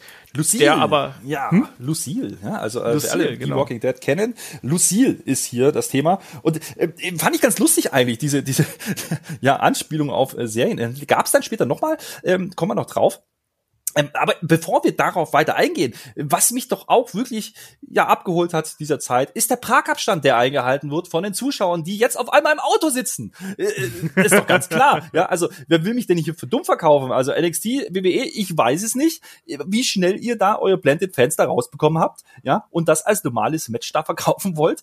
Äh, Und das war ja nicht nur das, sondern das ging ja noch weiter. Ich habe hier nämlich noch eine Big Brother Anspielung gesehen. Wenn du dich dran erinnern kannst, es gab mal eine Big Brother Staffel, das Dorf. Ja, das war die beschissenste Staffel, die es je gab. Und die sollte eigentlich nie enden und war quasi nicht auf begrenzten Zeitraum, sondern es hat dann einfach weiterlaufen. Ist dann irgendwann abgesetzt worden. Äh, Das sagt er, wie erfolgreich das war. Aber dieses Setup drumherum, ja, diese 90er Jahre TV-Serienkulisse, die dann auch ins Spiel kommt später. Äh, What the fuck, was habt ihr hier gemacht? Ihr merkt ja, Alex ist hier nicht besonders begeistert von dem Match, um es mal vorsichtig auszudrücken. Ja, die Kulisse war, äh, war halt eine Kulisse, ne? Ich kann dir aber noch was hier an die Hand geben, was auch dieses Match war, war nämlich ein gewisser Drake Würz. Und das ist ein ja, ehemaliger Hardcore-Wrestler, der auch ja, bei WXW in Deutschland zu sehen war, nämlich Jake Younger. Und der war ja sehr passend für diese Ansetzung, wenn es denn schon so die härtere Gangart gehen sollte. Das habe ich erstmal mir aufgeschrieben, äh, als das so losging. Und ähm, jetzt kannst du anfangen, was wir denn für tolle Spots gesehen haben. Ja, es wurde sich halt geprügelt und geprügelt und geprügelt. Wir haben einen Uber-Fahrer gesehen, der überfordert gewesen ist. absolut sinnlos. Also, äh, Product Placement geil, ja. Ähm, weiß ich nicht. Ich, ich, ich fand dann auch, äh, dass man die Szene dann später wieder schön gelöscht hat äh, aus dem Gedächtnis, als dann wieder der Feuerlöscher wie Retro 90er Jahre zum Einsatz kam äh, und es dann wieder Richtung Ring ging. Aber diese ganze Sequenz da draußen, äh, inklusive diesem Schrottauto, was dann immer wieder mal äh, da draußen äh, ja eine Rolle spielen sollte, weil nämlich un unter anderem ein Adam Cole auf die Windschutzscheibe fällt von äh, einer Leiter äh, und dann stark blutet am Arm. Äh, und auch hier kommt wieder diese Kurzfilm-Thematik zu tragen. Das ist dann nachher einfach nicht mehr zu sehen. Ja, da hat man das Blut schön weggewischt, weil ist ja immer noch eine ab 12 Sendung, die wir hier machen. Äh, und wir wollen ja nur so tun, als wäre das Hardcore. Äh, und das schreibt dieses Match schon sehr, sehr großartig, wie ich finde. Ja, äh, grundsätzlich hat hier so auch so ein bisschen was äh, im Match gefehlt. Ich habe auch die Rolle von dem Adam Cole gerade zu Beginn nicht so ganz verstanden, der kaum im Match eigentlich schon wieder raus wollte, nachdem er die ersten Aktionen kassiert hat. Hier eben. ja, natürlich Dann geht kam- die Filmkulisse nicht auf. Das ist wichtig Ja, natürlich. Ja. Ne, vollkommen in Panik irgendwie, nachdem er dreieinhalb Aktionen eingesteckt hat, nachdem er zuvor schon, ich weiß nicht wie viele Minuten gegen einen Jumper, gegen einen Gargano und so viele andere Wrestler im Ring gestanden hat. Ähm, jetzt hier flüchtet er nach drei Minuten irgendwo, finde ich ein bisschen schwierig. Diesen Uber-Spot hätte ich überhaupt nicht gebraucht. Ich habe ihn auch im ersten Moment gar nicht verstanden, weil der so im Durcheinander untergegangen Ich ist. auch nicht, aber ich habe ich hab dieses Product Placement wahrgenommen und äh, wenn es dafür gut war, okay. ich hoffe, man Genau, dann, dann, bezahlen will ein, dann will ein Adam Cole flüchten irgendwo, das klappt nicht, dann äh, der, der, der Schlag mit der Mülltonne vom Velveteen Dream verfehlt, ähm, dafür wird er dann in eine Parkuhr geschubst ähm, und dann verschwindet ein Adam Cole plötzlich und äh, ja, dann kommt der von dir äh, viel zitierte Feuerlöscher hier, dann geht's wieder ein bisschen hin und her. Irgendwo mal kommt der Ringpfosten zum Einsatz, dann gibt's den äh, X-Handle Blow und Cole eigentlich die ganze Zeit auch hier ne, wir, wenn wir einen Heel darstellen möchten, dann muss der in erster Linie feige sein. Auch das ist ein Adam Cole natürlich. Irgendwo zieht sich dann hier immer wieder zurück. Zum Anschluss gibt's dann wirklich dann auch mal ein bisschen mehr Wrestling. Es gibt die Konter ähm, per Superkick natürlich auch da so ein bisschen Spiegelung der beiden Charaktere. Erst äh, zeigt hier ein Adam Cole den Superkick gegen ähm, den Velveteen Dream, der vom Top Rope gesegelt kommt und dann will eben Adam Cole sein Panama Sunrise zeigen und dann kontert dann eben ein Velveteen Dream mit dem äh, Superkick. Das kann man so machen und dann gibt's, du hast gerade angesprochen, diesen Slam auf die äh, Motorhaube des Wagens und ähm, dann geht auch die, äh, ja, dann, dann, dann liegt halt eben dann der Adam Cole da drauf und der Dream holt sich die Leiter. Es gibt ein bisschen Gekloppe oben und dann fällt eben ein Adam Cole durch die Windschutzscheibe und ja, dann, ja, dann wird's ganz wüst, weil dann kommt ja noch die Undisputed Era raus mit einem neuen Wagen. und ähm, attackiert den guten Dream und nimmt die quasi erstmal so ein bisschen aus dem Match und Adam Cole schreit hier ähm, Anweisungen mit You know what to do und dann gibt's jede Menge Stühle, die in den Ring gebracht werden. Ja, auch, auch hier wieder Querverweis. Ich habe da wieder den ECW Chair Rain gesehen. Also genau. das hat sich so ein bisschen durchgezogen, ähm, generell, ja, dass man die, ja immer wieder diese Querverweise hatte. Wie gesagt, wir hatten WCW schon im Angebot, äh, was das ganze Setup anging. Äh, du hast jetzt auch drüber gesprochen, dass da so ein bisschen Wrestling-Match ja auch dabei war. Absolut richtig. Aber wenig, es war nicht viel. Es war, es war wenig, aber es war ein, doch ein Ring da, immerhin, ja. Äh, das ist, ist ja auch nicht ja, gesetzt in diesen Tagen, dass da immer irgendwie äh, auch was Wrestling-mäßiges passiert.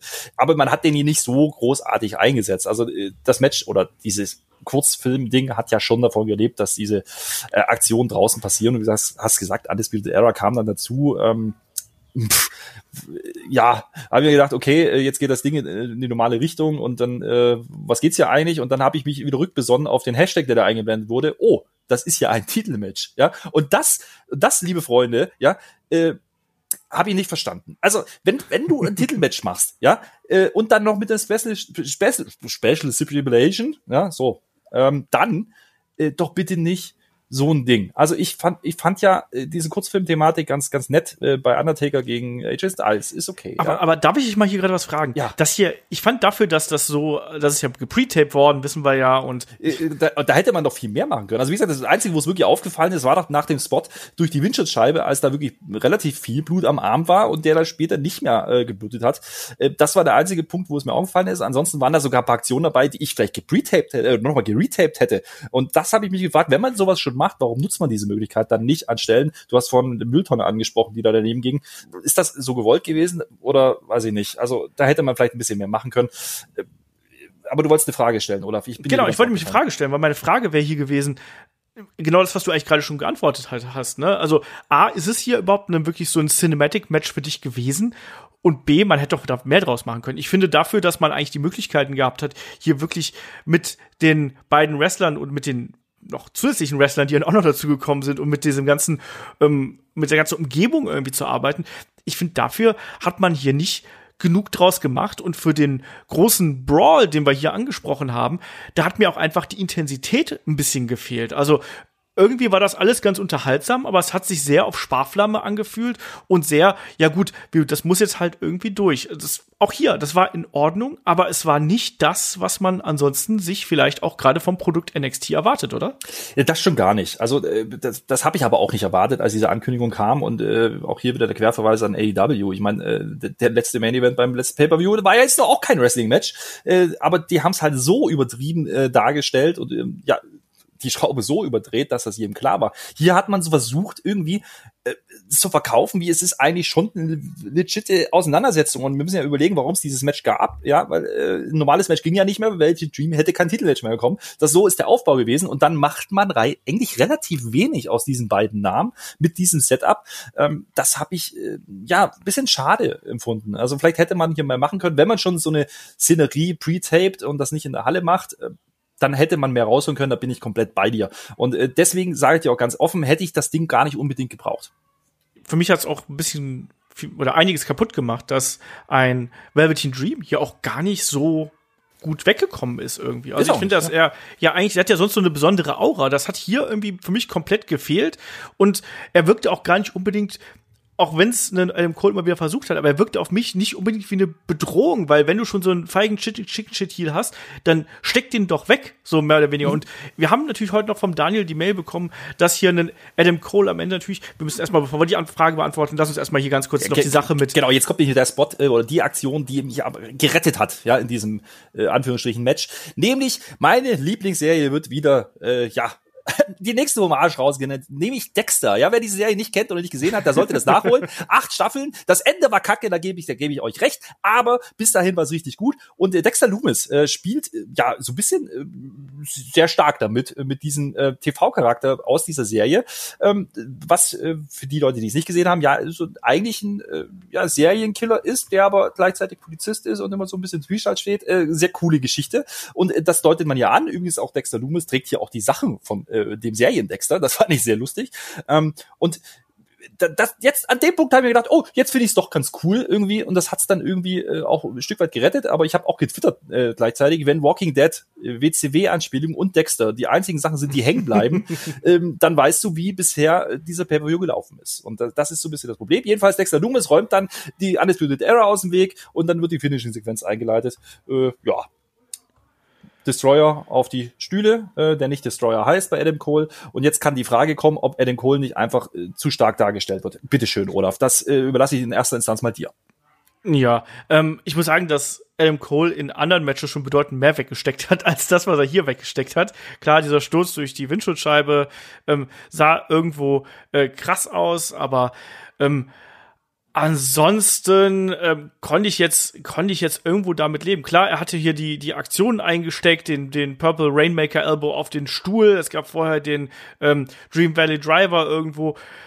Ja, alles alles äh, klar, aber ja, Olaf, du bist ich hatte Du versuchst jetzt hier wieder ein Wrestling Match zu sehen, wo keins war. Sind wir doch mal ehrlich. Also äh, wie gesagt, du hast angesprochen, das war nicht dieses äh, komplett Kurzfilm, gepretaped Cinematic-Ding. Es war aber auch kein richtiges Wrestling-Match, es war irgendwas dazwischen und damit habe ich echt ein Problem, muss ich schon sagen. Und gerade wenn es dann äh, um den wichtigsten Titel dieser Brand geht, ja, da, das ist, nee, nee, Freunde, warum denn? Also äh, unterhaltsam, ja, kann man gucken, gar keine Frage. Hätte man das mit einem Titelmatch machen müssen? Nein. Das sehe ich tatsächlich auch so und ich finde auch, dass keiner von den beiden Charakteren hier gut weggekommen ist. Also ich finde, dass ein Adam Cole hier viel schwächer gewirkt hat, als es eigentlich sein müsste gegen einen Gegner, der jetzt verloren hat.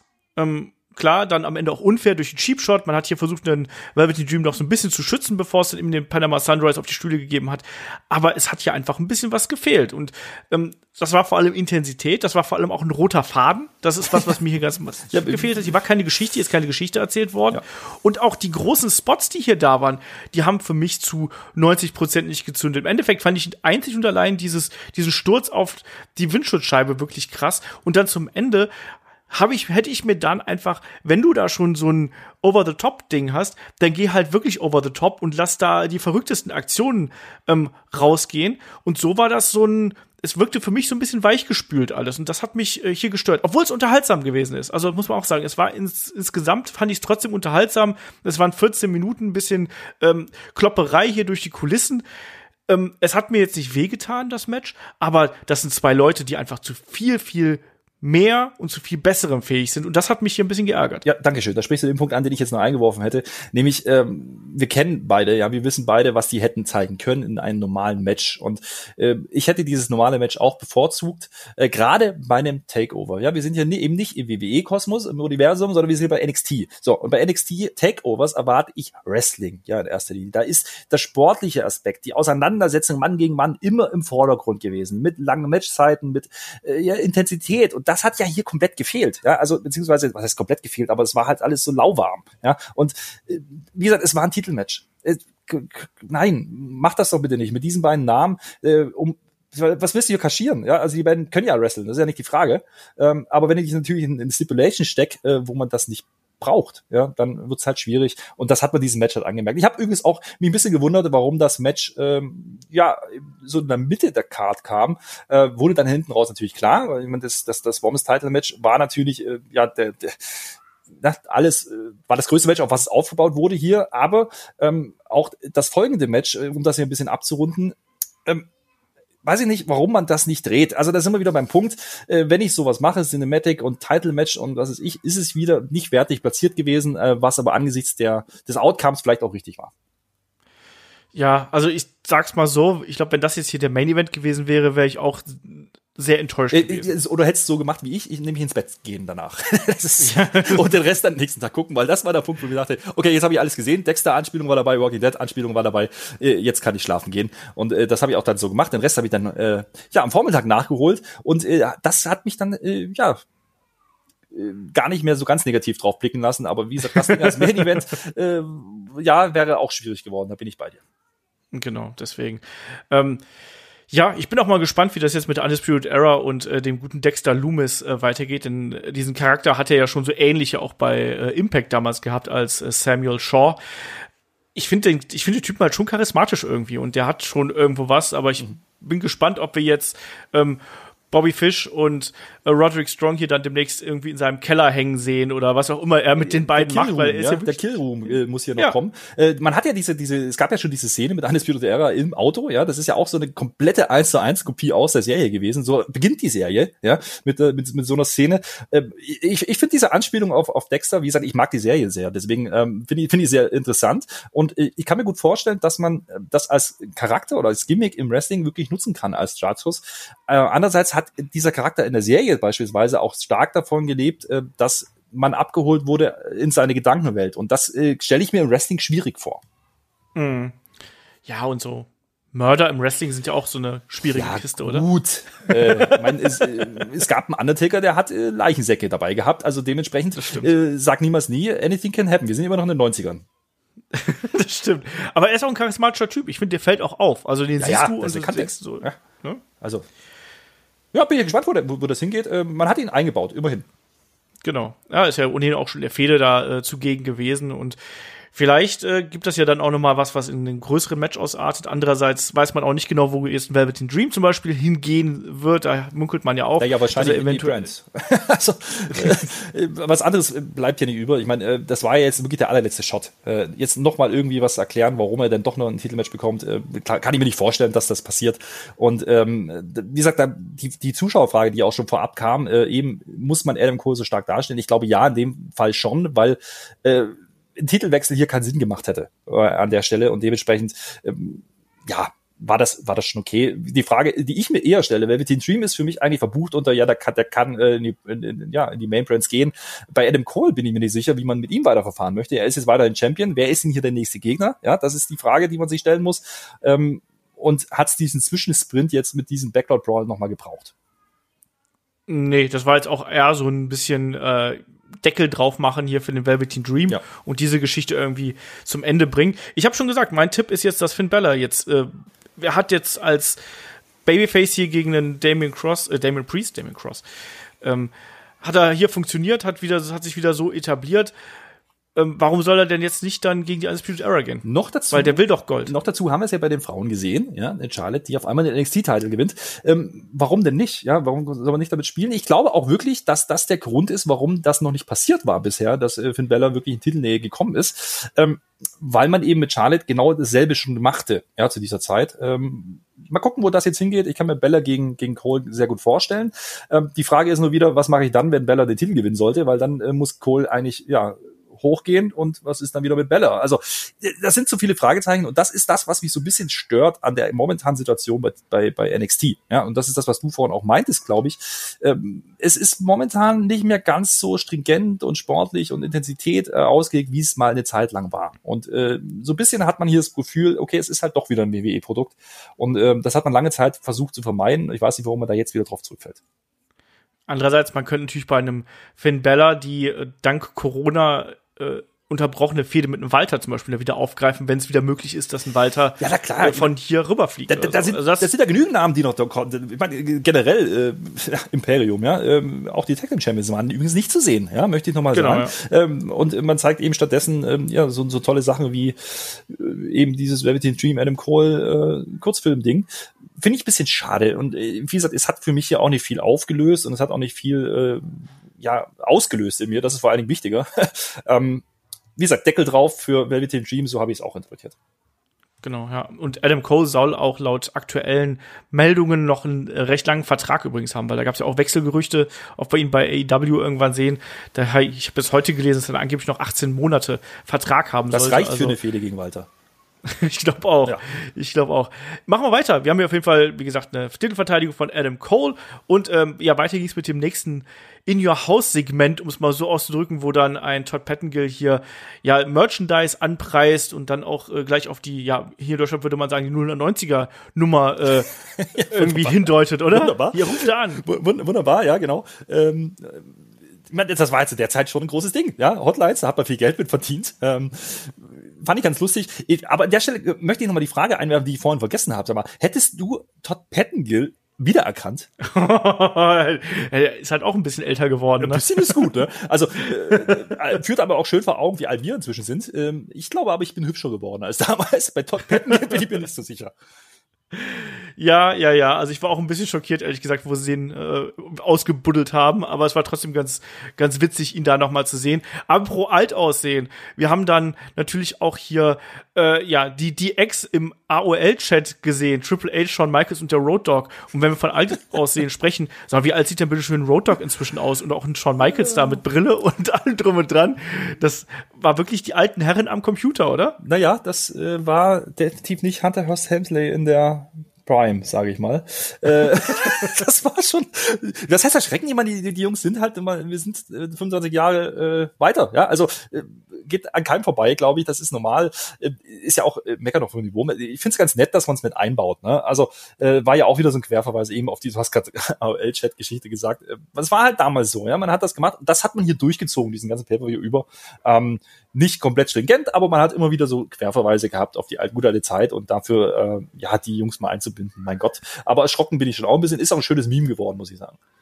Ja, das stimmt. Aber es ist natürlich auch wirklich so, dass die da auch mit, mit Augenzwinkern auf sich selber schauen und da muss man auch mal sagen, dass da gehört auch eine gewisse Größe zu, ähm, so mit seinem eigenen Klischee quasi ein bisschen zu spielen. Absolut. Kommen wir zum nächsten Match. Ähm, da haben wir noch ein Einzelmatch hier vor der Brust und das ist natürlich der Kampf zwischen Kyrian Cross und Tommaso Ciampa.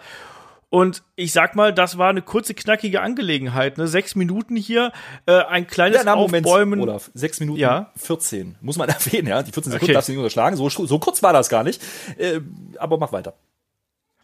Ja, es war ja im, im Prinzip eine, ja, eine Dominanzdemonstration hier eines äh, Kieran Cross, der einen Tommaso Ciampa hier von einer Ecke des Rings in den anderen geworfen hat mit den Suplessen ähm, noch und nöcher, hat dann auch immer wieder gesagt, hier, how's your head, äh, neck holding up here. Und ähm, ein Jumper war sehr früh schon am Boden, hat dann am Ende noch mal so ein bisschen diese Hope-Sequenz bekommen, wo er dann äh, ja die die Knie gezeigt hat, die Willows Bell gezeigt hat und dann Two-Count gezogen hat und äh, ja, dann wurde aber das Fairy Tale Ending sehr schnell äh, in einen ja, F10, wie ich so schön sage, äh, gekontert. Und dann gab es den Cross-Jacket und dann war das Match hier vorbei. Tommaso Ciampa schläft ein und einen Tommaso Ciampa hier so schnell wegzubügeln. Ich glaube, über das Match, da muss man gar nicht so viel sagen, weil da ist ja, das, die Geschichte ist eindeutig, äh, Alex, oder? Ja, die, die Geschichte ist eindeutig, dass äh, der gute Herr Cross hier ein Spotlight bekommt, äh, was ich nicht erwartet hatte, als die Meldung kam, dass er dann wechseln würde zu NXT. Also das war schon äh, ein deutlicher Fingerzeig in die Richtung. Auch hier muss man wieder sagen, Jumper, der ja äh, nach der Gargano-Fehde ja sehr, sehr stark dargestellt wurde oder in der Fehde mit äh, Gargano äh, immer wieder stark dargestellt wurde und seit er quasi auch seine Verletzung wiederkam, ja im Endeffekt ja wirklich äh, ja einiges weggesteckt hat. Und auf einmal kommt hier ein äh, Carrion Cross, Kyrian Cross, wie auch immer man es äh, jetzt äh, nennen muss, äh, daraus. Äh, übrigens schöner Entrance. Ich finde ich finde den immer noch äh, sehr gut ja. dargestellt, muss man sagen. Also äh, heißt die gute Scarlett jetzt noch Bordeaux mit Nachnamen? Ich bin mir gar nicht so sicher. Ähm, war, war sie jedenfalls und äh, auch sie haben wir da gesehen und das war ein cool der Entrance, aber das ist auch das, was hängen geblieben ist. Ansonsten wurde einfach nur overgeputtet, ja. Und äh, was ich hier notiert habe, war, das war halt dieses typische Hard-Hitting-Match, was ich zwischen diesen beiden erwartet. Das war eine äh, straffe Aktion, ja, da war einiges dabei, viel zu kurz und, und das ist halt ein Problem, denn wenn du zwei so Workhorses hast, ja, dann musst du die auch arbeiten lassen. Mach das mal in sechs Minuten. Also das äh, war ein bisschen schwierig und äh, klar, das war jetzt dieser Filler-Spot, ja, rein auf der Card jetzt, ähm, wo man so ein bisschen diese Ab Phase braucht vom Main Event, habe ich verstanden. Äh, am Ende war es aber doch wirklich einfach nur ein Jumper, der seinen Job gemacht hat, um Cross darzustellen. Und das weiß ich nicht, ob man damit im Jumper gerecht wurde. Das wird jetzt eigentlich die Zukunft zeigen, wie ich finde, weil es ist natürlich jetzt die Frage, wie kommt jetzt ein Jumper daraus zurück? Sagt er jetzt, so wie es damals in John Cena gegen Brock Lesnar gemacht hat. Er sagte dann hier, ich, ich will noch mal, ne, das, ja, das hoffe ich doch, dass das nicht alles war ne? Also zwischen den beiden. Die Rocky-Geschichte quasi, ja. die dann hier erzählt werden soll. Ne? Ich habe verloren und jetzt stehe ich wieder auf, weil ähm, das war ja wirklich eine absolute, ja, wie gesagt, eine absolute Demonstration der Wucht eines äh, Kieran Cross, die wir hier gesehen haben. Und ich habe auch nicht damit gerechnet, dass das äh, hier so eine klare Angelegenheit wird. Ich habe gedacht, das wird ein äh, kompetitives Match zwischen den beiden. Ich habe auch damit gerechnet, dass es ein sehr hartes Match wird. Mhm. Aber dass hier ein Tommaso Ciampa so auseinandergenommen wird, spricht schon dafür, dass man hier mit dem Herrn Cross wirklich was Großes vorhat, dass er dann auch hier in so ein Programm gesteckt worden ist und dass er dann eben auch das zeigen kann, was er hier gezeigt hat. Weil ja wenn man sich jetzt anschaut, muss man sagen, der hat hier einen äh, ehemaligen NXT-Champion und eine dominante Figur der jüngeren NXT-Vergangenheit weggesteckt und wahrscheinlich einen der einflussreichsten Wrestler für die NXT-Brand äh, überhaupt. das ist schon mal ein deutliches Zeichen. Und ich bin jetzt hier einfach nur mal gespannt, wie es weitergeht. Sowohl für einen äh, Karrion Cross als auch für einen Tommaso Ciampa. Also, mhm. ähm, das eröffnet Wege. Und ich finde dann, wenn man da jetzt einen längeren Plan für hat, dann kann ich auch mit diesem Match hier total gut leben, einfach als wirklich die Demonstration, das ist dieses Monster und den müsst ihr ernst nehmen. Da kann ich total gut mit leben. Bin ich, bin ich bei dir. Also ich glaube auch, dass, äh, dass das weitergehen wird. Ich glaube auch, dass das so der erste Samen war, den man jetzt hier ähm, ja, gepflanzt hat. Und damit vielleicht was aufbauen kann. Ich kann mir auch vorstellen, wie gesagt, dass da eine längere Fehde draus wird aus beiden. Ich glaube aber gerade jetzt in diesem ganzen Konstrukt von diesem In Your House Pay-per-View, ja, ähm, wo man eh schon nicht diese klassischen ähm, Workhorse-Matches hatte, ja, äh, dann noch sowas zu machen, äh, fand ich nicht so, so, so glücklich. Ja, also, dass man irgendwo mal beginnen muss mit, mit, mit, mit, mit einer Fehde, die vielleicht dann länger geht, geschenkt. Ja, bin ich bei dir. Ähm, ich glaube nur, dass es in dem Konstrukt, äh, mit diesem Ablauf von diesem, ja, von dieser Card einfach nicht, nicht, nicht gepasst hat. Ähm, man hätte das jederzeit auch bei einem normalen NXT machen können. Ähm, und ich glaube, es hätte nicht weniger an Aufmerksamkeit bekommen, weil sowas einfach dieser Filler-Spot. Ja, sehe ich tatsächlich nicht ganz so, weil ich finde immer noch, dass ein Pay-Per-View-Sieg ein bisschen mehr zählt als ein Weekly-Sieg. Ja, gut, du kommst ja auch aus den 90ern, Olaf. war das so? Ne, ich bin schon bei dir. Ich möchte gar nicht widersprechen, aber ähm, wie gesagt, ich, ich kann der, kann der Argumentation schon folgen, Olaf. Ich bin da schon bei dir. Ich, ich fand nur, ich fand nur, wie gesagt, im, im Gesamtkonstrukt hätte das nicht unbedingt sein müssen. Ähm, jederzeit anders, äh, vielleicht eine andere Konstellation. Wie gesagt, man weiß ja auch nicht, wer hier nicht verfügbar war, ähm, von, vom, vom Talent her, was man vielleicht hätte sonst noch gesehen, aufgrund der Corona-Thematik, ähm, warum man jetzt genau diese Matches gezeigt hat, die man gezeigt hat und eben beispielsweise die Tag Team Champions außen vor lässt oder Thatcher äh, außen vor lässt äh, und dann sowas halt macht, weiß ich nicht, ähm, was da der Gedankengang war.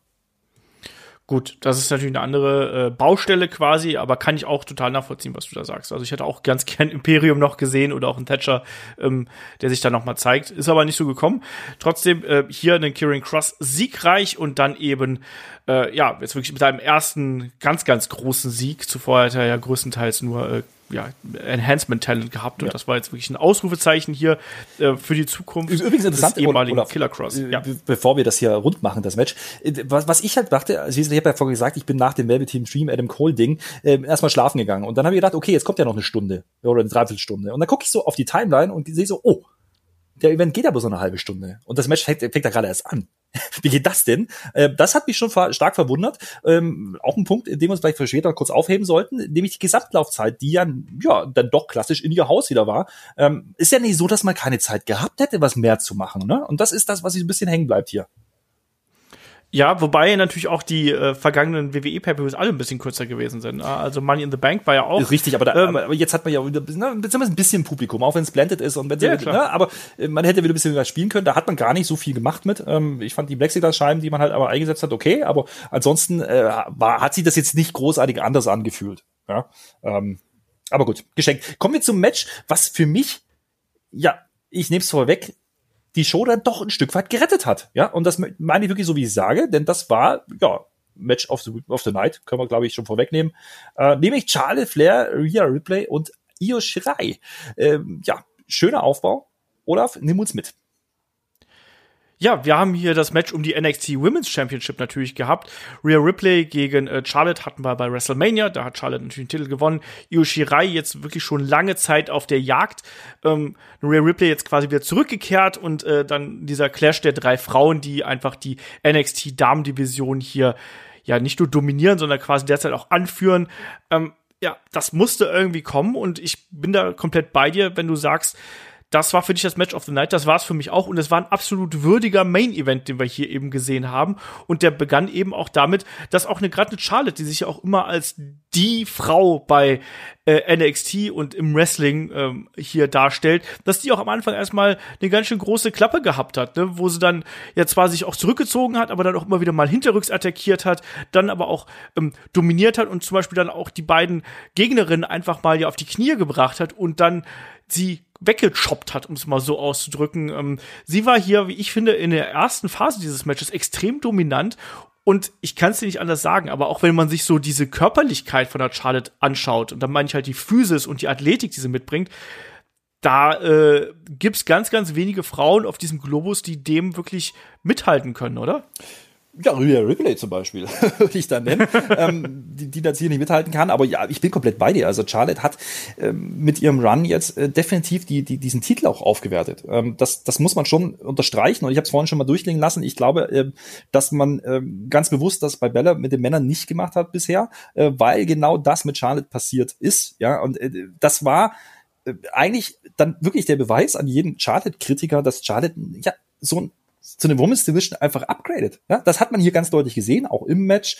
Ähm, das sind alles ja relativ frische Namen und dann kommt Charlotte dazu, die einfach noch mal ja dann zeigt, wie hoch es gehen kann, auch bei Frauen. Ja, das muss man einfach mal unter, unterstreichen und das meine ich nicht disputierlich, sondern ich meine das einfach, gerade wenn wir uns das Six-Man, äh, Six-Woman-Match dann am Anfang denken, ja, hast du eben nicht diese, diese Aktionen, die dann so ein bisschen halbherzig ja, aussehen oder schlecht gesellt sind oder wie auch immer. Das passiert bei Charlotte nicht. Ja, und das sind äh, Sachen, äh, was sie dann doch abhebt, ähm, von vielen, vielen anderen Frauen. Und das äh, vergisst man gern mal, äh, einfach aufgrund der, der Geschichte, dass er einfach lange dabei ist. Ja, und generell natürlich auch so sehr, sehr viele Erfolge gefeiert hat, sehr oft natürlich auch sehr prominent eingesetzt wird, aber da muss man eben auch neidlos anerkennen, Zurecht. dass sie auch einfach verdammt gut ja. ist. Sie ist halt einfach verdammt gut. Und ich glaube, jede Wrestling-Promotion der Welt würde sich ähm, die Finger lecken, wenn sie äh, eine Charlotte Flair irgendwie für ein paar Matches verpflichten könnte und würde die genau in dieselbe Position stellen, wie es hier der Fall gewesen wäre. Absolut. Ich würde sogar so weit gehen, dass sie die erste Frau ist, die äh, zumindest bei WWE ja, ähm, einen Spot erreicht hat oder einen, einen, ja, ein Standing erreicht hat, äh, was vergleichbar ist mit großen Männern, ja, also mit großen Namen äh, in der Männerriege. Und das hat es davor einfach nicht gegeben. Und Charlotte ist da schon ein Stück weit Vorreiter. Genau. Und dann Becky Lynch natürlich dann noch mit zu nennen, die dann auch noch wieder mit reingehört. Aber das Ins gemachte Nest, ja, sage ich. Ja, genau. Aber natürlich dann danach. Ne? Ronda Rousey natürlich auch, aber die hat natürlich auch den Namen schon vorher mitgebracht ja. irgendwo. Ähm, aber da bin, bin ich vollkommen bei dir. Ähm, das, das ist auf jeden Fall so. Ansonsten das Match hier, äh, finde ich, man hat eine relativ klare Konstellation natürlich hier eben gehabt. Charlotte, die wirklich dominante Championess, eine Rhea Ripley, die hier die beherzte Herausforderin gewesen ist und eine Io Shirai, die dann auch immer wieder mit ihren schnellen Aktionen, mit den spektakulären Aktionen gekontert ähm, hat und ist. Ähm, und das hat's, äh, das hat's dann hier eben ausgemacht. Es gab einen, einen Brawl nach draußen beispielsweise, wo dann ähm, eine Ray Ripley auch in die Barrikaden geschleudert wird, ähm, eine Yoshirai mit dem mit dem äh, Frankensteiner vom Apron, ähm, nur um, um, um, um dann in den äh, nächsten Situationen äh, in Pfosten zu landen und dann eben äh, gegen äh, Rhea Ripley geschickt zu werden. Es ging halt immer so weiter und gerade die Aktionen, wo Charlotte Flair dann ähm, involviert gewesen ist, da hat es dann wirklich auch noch mal ordentlich gescheppert. Also egal, ob es jetzt dieser Boston Crab zum Beispiel gewesen ist oder dann auch spätere Aktionen, das hat mir schon sehr Spaß gemacht. Und da gab es ja auch irgendwann den Moment, wo dann alle Frauen am äh, Boden ge ge gelegen sind, mehr oder weniger, und Charlotte dann im Anschluss ja zurückkommt und mit ihrem doppelten Spear gegen Io und Ripley. Das war auch ordentlich. Und Charlotte wollte hier auch immer wieder ihre Dominanz zeigen. Das war so die Geschichte, finde ich, die sie hier äh, geprägt hat. Sie wollte Dominanz zeigen und sie wollte nicht nur eine ihrer beiden Gegnerinnen besiegen, sondern, wenn es nach ihr ginge, am besten beide, oder? Wie, wie siehst du hier die, die, diese Geschichte, die hier erzählt wurde?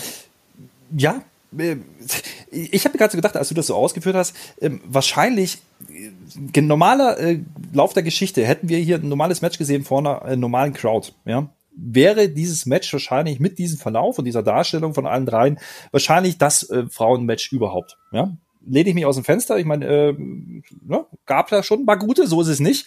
Ähm, aber hier eine hotte Crowd noch dazu. Das ist das Einzige, was gefehlt hat. Das Interessante daran ist, wenn ich das sage, ich habe in diesem Match komplett vergessen, dass wir keine Crowd haben. Und das spricht ja im Endeffekt für das, was die drei da gemacht haben. Ähm, das ist natürlich dieses alte äh, Triple Threat Problem. Du hast halt ähm, immer wieder Leute, die dann rausgehen müssen, damit ein paar Sequenzen erfolgen können. Das ist einfach ein anderes Storytelling in, in so einem Three-Way. Ähm, wie in, in One-on-One-Match. Das ist einfach normal. Und äh, auch hier, äh, da komme ich nochmal auf den Anfang zurück, äh, finde ich es ein bisschen unglücklich, dass man eben dann ein Multi-Woman-Match schon gemacht hat. Äh, ich glaube, es hätte hier besser gewirkt, man hätte das wirklich für sich stehen lassen. Ähm, dann das Match war wirklich richtig gut und du hast auch die, Ansprech äh, die Darstellung angesprochen. Ähm, Charlotte hat genau das getan, für was sie da war. Sie hat genau das hinzugefügt äh, zu diesem Titelmatch, was die anderen beiden hätten aufgrund ihres Standings nicht haben können. Und ähm, Job erfüllt. Ja, was willst du noch anderes sagen? Also Charlotte, Charlotte hat hier im Endeffekt diesen I-Punkt draufgesetzt, warum dieses Match auch richtig gut wurde.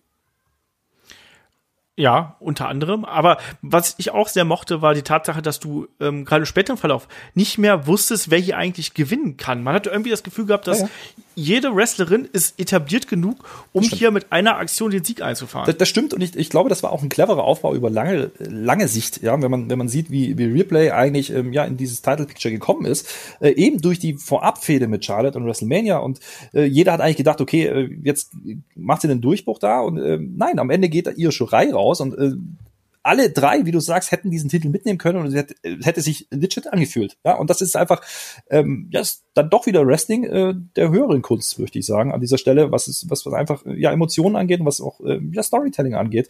Ähm, fand ich, fand ich sehr schön, dass Charlottes Run irgendwann mal enden wird, war ja abzusehen. Ich habe aber damals immer gedacht, okay, das wird ein Replay enden, ja, und jetzt kommt es komplett anders, ja, denn Irische Reihe gewinnt dieses Ding. Ähm, äh, ich habe es in dem Moment äh, eigentlich erst geglaubt, als Shirai aus der Natural Selection ausgekickt hat. Das war für mich so der Punkt, ähm, um deine Frage zu beantworten, ähm, wo ich dachte, okay, ich glaube, Shirai macht das hier. Äh, sicher war ich mir allerdings mhm. nicht an diesem Zeitpunkt, muss ich ganz ehrlich sagen. Ja. Ja, ähm, ich würde auch gerne zwei, zwei Dinge sagen. Also ein, eine Sache, du hast gesagt, hier, da geht nichts schief. Ähm, hier war ein merkwürdiger Konter irgendwie aus dem, aus dem Ach, Olaf, Selection heraus. Du musst jetzt aber ich muss ein bisschen motzen. Ja. Ich muss ein bisschen motzen. Lass mich motzen. weißt du, vorne Backdoor Brawl, den hast du schön geredet. Und jetzt? Nee, alles gut, mach mal. Äh, nee, das, das ist so das, das eine, was, äh, was ich da gesehen habe. Das war jetzt auch nicht schlimm, aber das war irgendwie so ein bisschen out of place und äh, hat ein bisschen merkwürdig ausgesehen. Und das andere, da will ich gar nicht drüber motzen, sondern das will ich sogar ein bisschen hervorheben. Das ist die Tatsache, dass ja hier eine, ähm, in der Ioshi Rider auch im hohen Bogen in diesen Häusereingang, ähm, der in ihr Hausdeko reingeflogen ist. Hab ich mir auch notiert. äh, zerlegen die Stage und meine Kästchen am Dron. Scheiße. Genau. Ja, aber das hatte, das, hatte, das hatte ja einen Grund. Äh, da bist du darauf hinaus.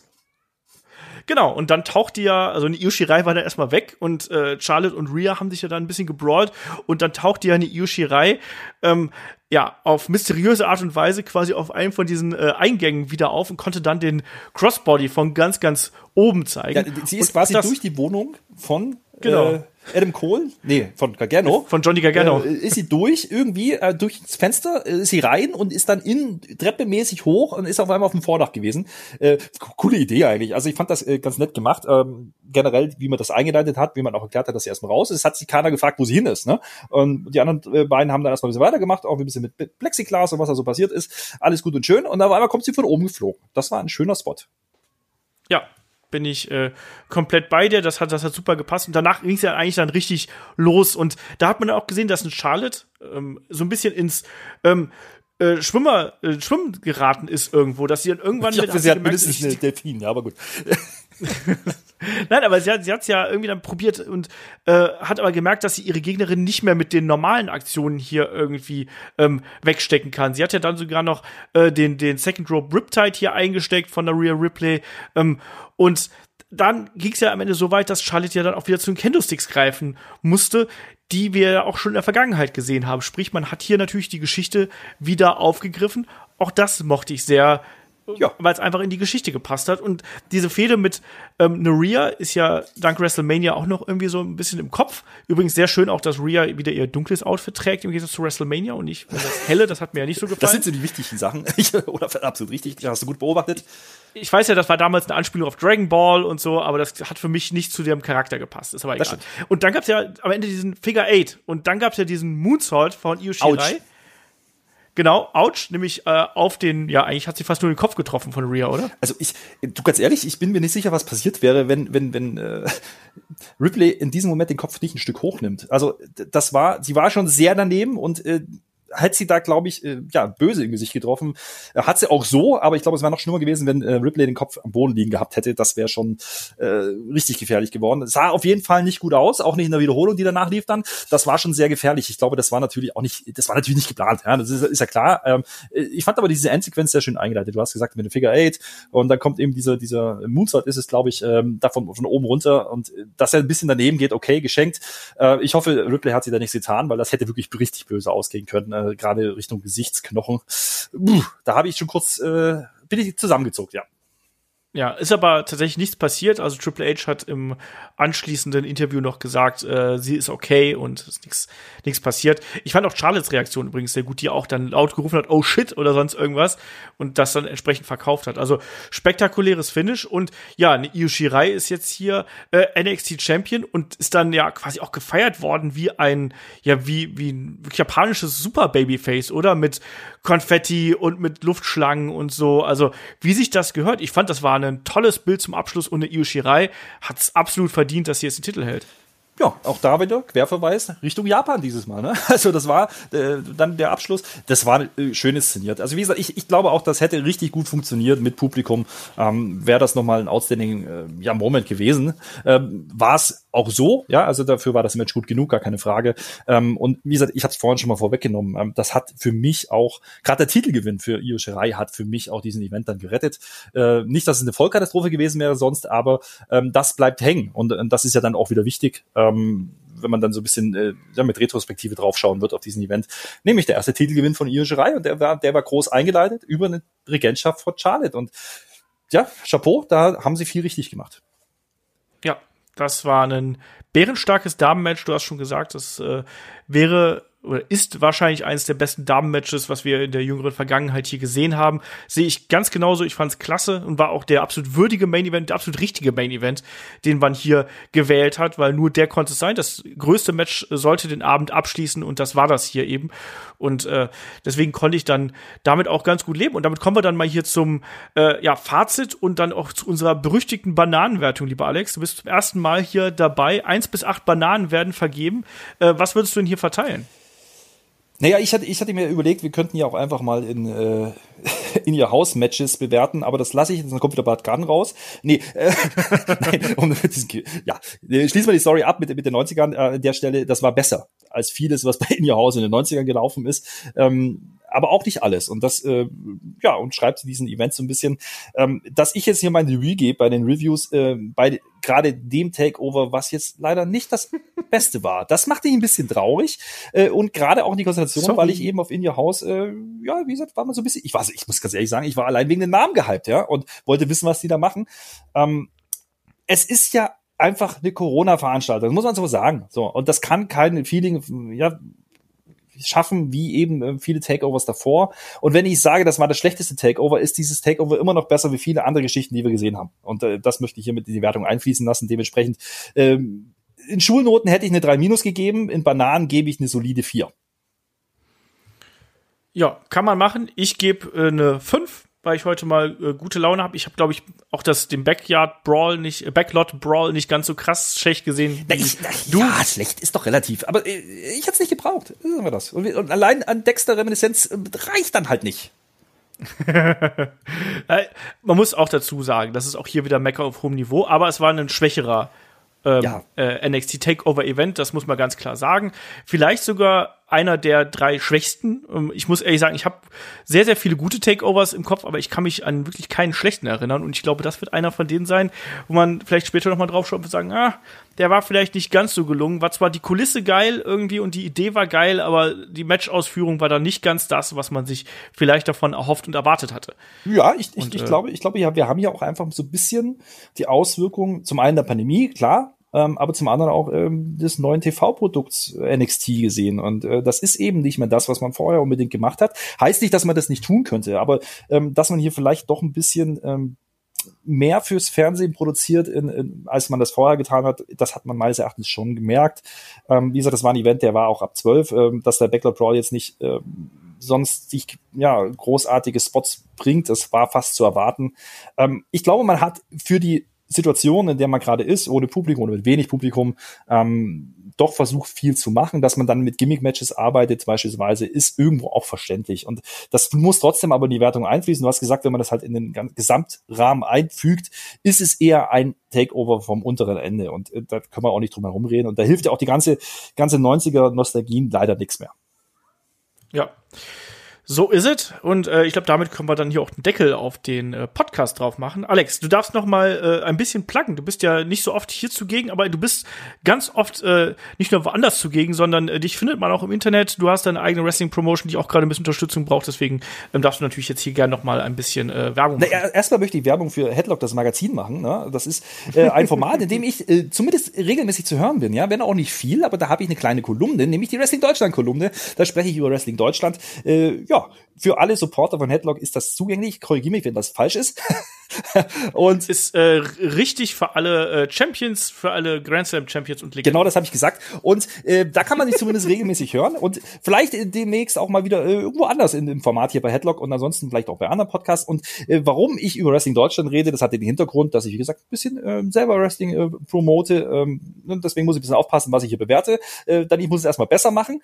Ähm, Pro Wrestling Deutschland ist hier die Adresse. Wrestling.pro ist die ja, Domain, wo ihr das findet. Ähm, wir veranstalten natürlich genauso nicht wie alle anderen auch, ähm, weil wir kein TV-Produkt produzieren, ähm, wie WWE das äh, aktuell kann. Aber es wird irgendwann weitergehen und ja, bis dahin müssen wir ein bisschen die Zeit überbrücken und finanziell äh, hat das natürlich Hausaufgaben äh, ja, uns aufgegeben. Aber es geht weiter und der Hauptgrund, warum ich dann noch über Wrestling in Deutschland generell spreche, ist einfach Wrestling Plus auf Facebook ähm, ja, eine Community, die sich äh, ja um das Wrestling in Deutschland kümmert. Und äh, ja, viele, viele Leute folgen uns da und äh, haben einfach Spaß am Wrestling in Deutschland. Wo ja gerade viel passiert an dieser Stelle, kleiner Plug. WXW Shotgun 2020, äh, da müsst ihr euch mal mit befassen, wenn ihr vielleicht nicht äh, ja bisher mit äh, deutschen oder europäischen Wrestling äh, ja, ins Gehege gekommen seid, dann ist das eine schöne Möglichkeit, das mal auszuchecken. Genau, das ist jetzt die zweite Ausgabe, vor kurzem online gegangen. Ähm, der, das, es ist das ja, bessere TV-Produkt, äh, wie viele, viele Sachen während der Pandemie, die WWE gemacht hat. Das muss man schon mal sagen und da möchte ich den Hut vorziehen. Da gebe ich dir wahrscheinlich sogar recht, ja. Äh, ist auf jeden Fall ein sehr, sehr unterhaltsames Format geworden, was, was Spaß macht und wo man sagen muss, mein Gott, äh, was haben die denn da auf die Beine gestellt? Das ist schon sehr beeindruckend Absolut. Äh, für eine deutsche Wrestling-Promotion und äh, deswegen auch Hut ab davor. Ähm, ja, Alex, äh, danke, dass du auf jeden Fall hier dabei gewesen bist und du hast ja richtig gesagt, du, dich werden wir dann hier wahrscheinlich noch häufiger hier und da mal hören. Ähm, haben wir auch gerne dabei. Schreibt doch gerne, was ihr von dem Alex hier am Mikrofon haltet eigentlich. Ne? Schreibt das gerne in die Kommentare, schickt uns dann Fragen. Ja, aber ich akzeptiere nur ähm, Bewertungen in, in your House Matches. Also Konstellation, Random Match-Ansetzung. Bart Gunn muss drin sein, dann ist es schlecht, ja. Äh, Mankind oder Undertaker ist dann gar nicht so schlecht. Und wenn jemand zu dir sagt, Mensch, der Alex, der war ja so wie äh, Mabel gegen Adam Bomb. Dann nehme ich das als Lob, weil Adam Bomb immer noch eine absolute Ikone ist. Okay. Ähm, und ich verweise an der Stelle noch mal ganz kurz auf unsere Supporter-Kanäle. Alex hat gerade schon angesprochen. Ähm, da haben wir aktuell auch die Reviews zu dem äh, zu, der, zu der Last Ride-Doku über den Undertaker. Da haben sich äh, Kai und der David hingesetzt und die werden dann äh, jetzt in den kommenden ja, Wochen mehr oder weniger, wenn wir die, wenn wir die hier auch rausstrahlen. Deswegen schaut gerne auf patreon.com slash headlock.de oder steadyhq.com slash headlock.de vorbei und ähm, da haben wir unter anderem auch die Wochenübersicht, ähm, was für Podcasts wir aktuell am Start haben und das lohnt sich auf jeden Fall, da einzusteigen, weil da gibt es ganz, ganz viele Podcasts, ganz viel aktuellen Kram. Ja, Match, Match of the Week äh, hast du gerade eine neue Bewerbung, nämlich Adam Bomb gegen Mabel, bitte. Ist auch so ein Format, was da zu hören ist. Deswegen, für die, die das nicht wissen, äh, an der Stelle, das wäre doch mein Kaufgrund. Das kürzeste Match of the Week aller Zeiten, weil das Match nur zwei Minuten gedauert hat. Der ist immer noch besser äh, als Tommaso Jumper gegen Killer Cross. Oh, Shots feiert. Ich glaube, ich, glaub, ich mache hier den Deckel Mach drauf, bevor hier noch irgendwas besser. anderes passiert. ich glaube auch. Äh, in dem Sinne, wir hören uns äh, am Samstag wieder zur Preview zu ähm, WWE Backlash. Die mache ich dann mit dem Kai zusammen. Und äh, ansonsten, wie gesagt, schaut auf dem Patreon-Kanal vorbei und auf Steady und unterstützt uns da. Und da gibt's jede Menge äh, Stuff jetzt auch noch unter der Woche. Unter anderem das Magazin, was der Alex gerade angesprochen hat. Und in dem Sinne, Dankeschön fürs Zuhören, Dankeschön fürs dabei sein und bis zum nächsten Mal. Macht's gut. Tschüss. Moment, bevor wir hier den Deckel drauf machen, habe ich noch einen Gruß an meinen lieben Freund Shaggy. Ich bin überhaupt nicht so alt, wie ich aussehe. Ja? Nur, damit das mal klar ist. Bis dahin.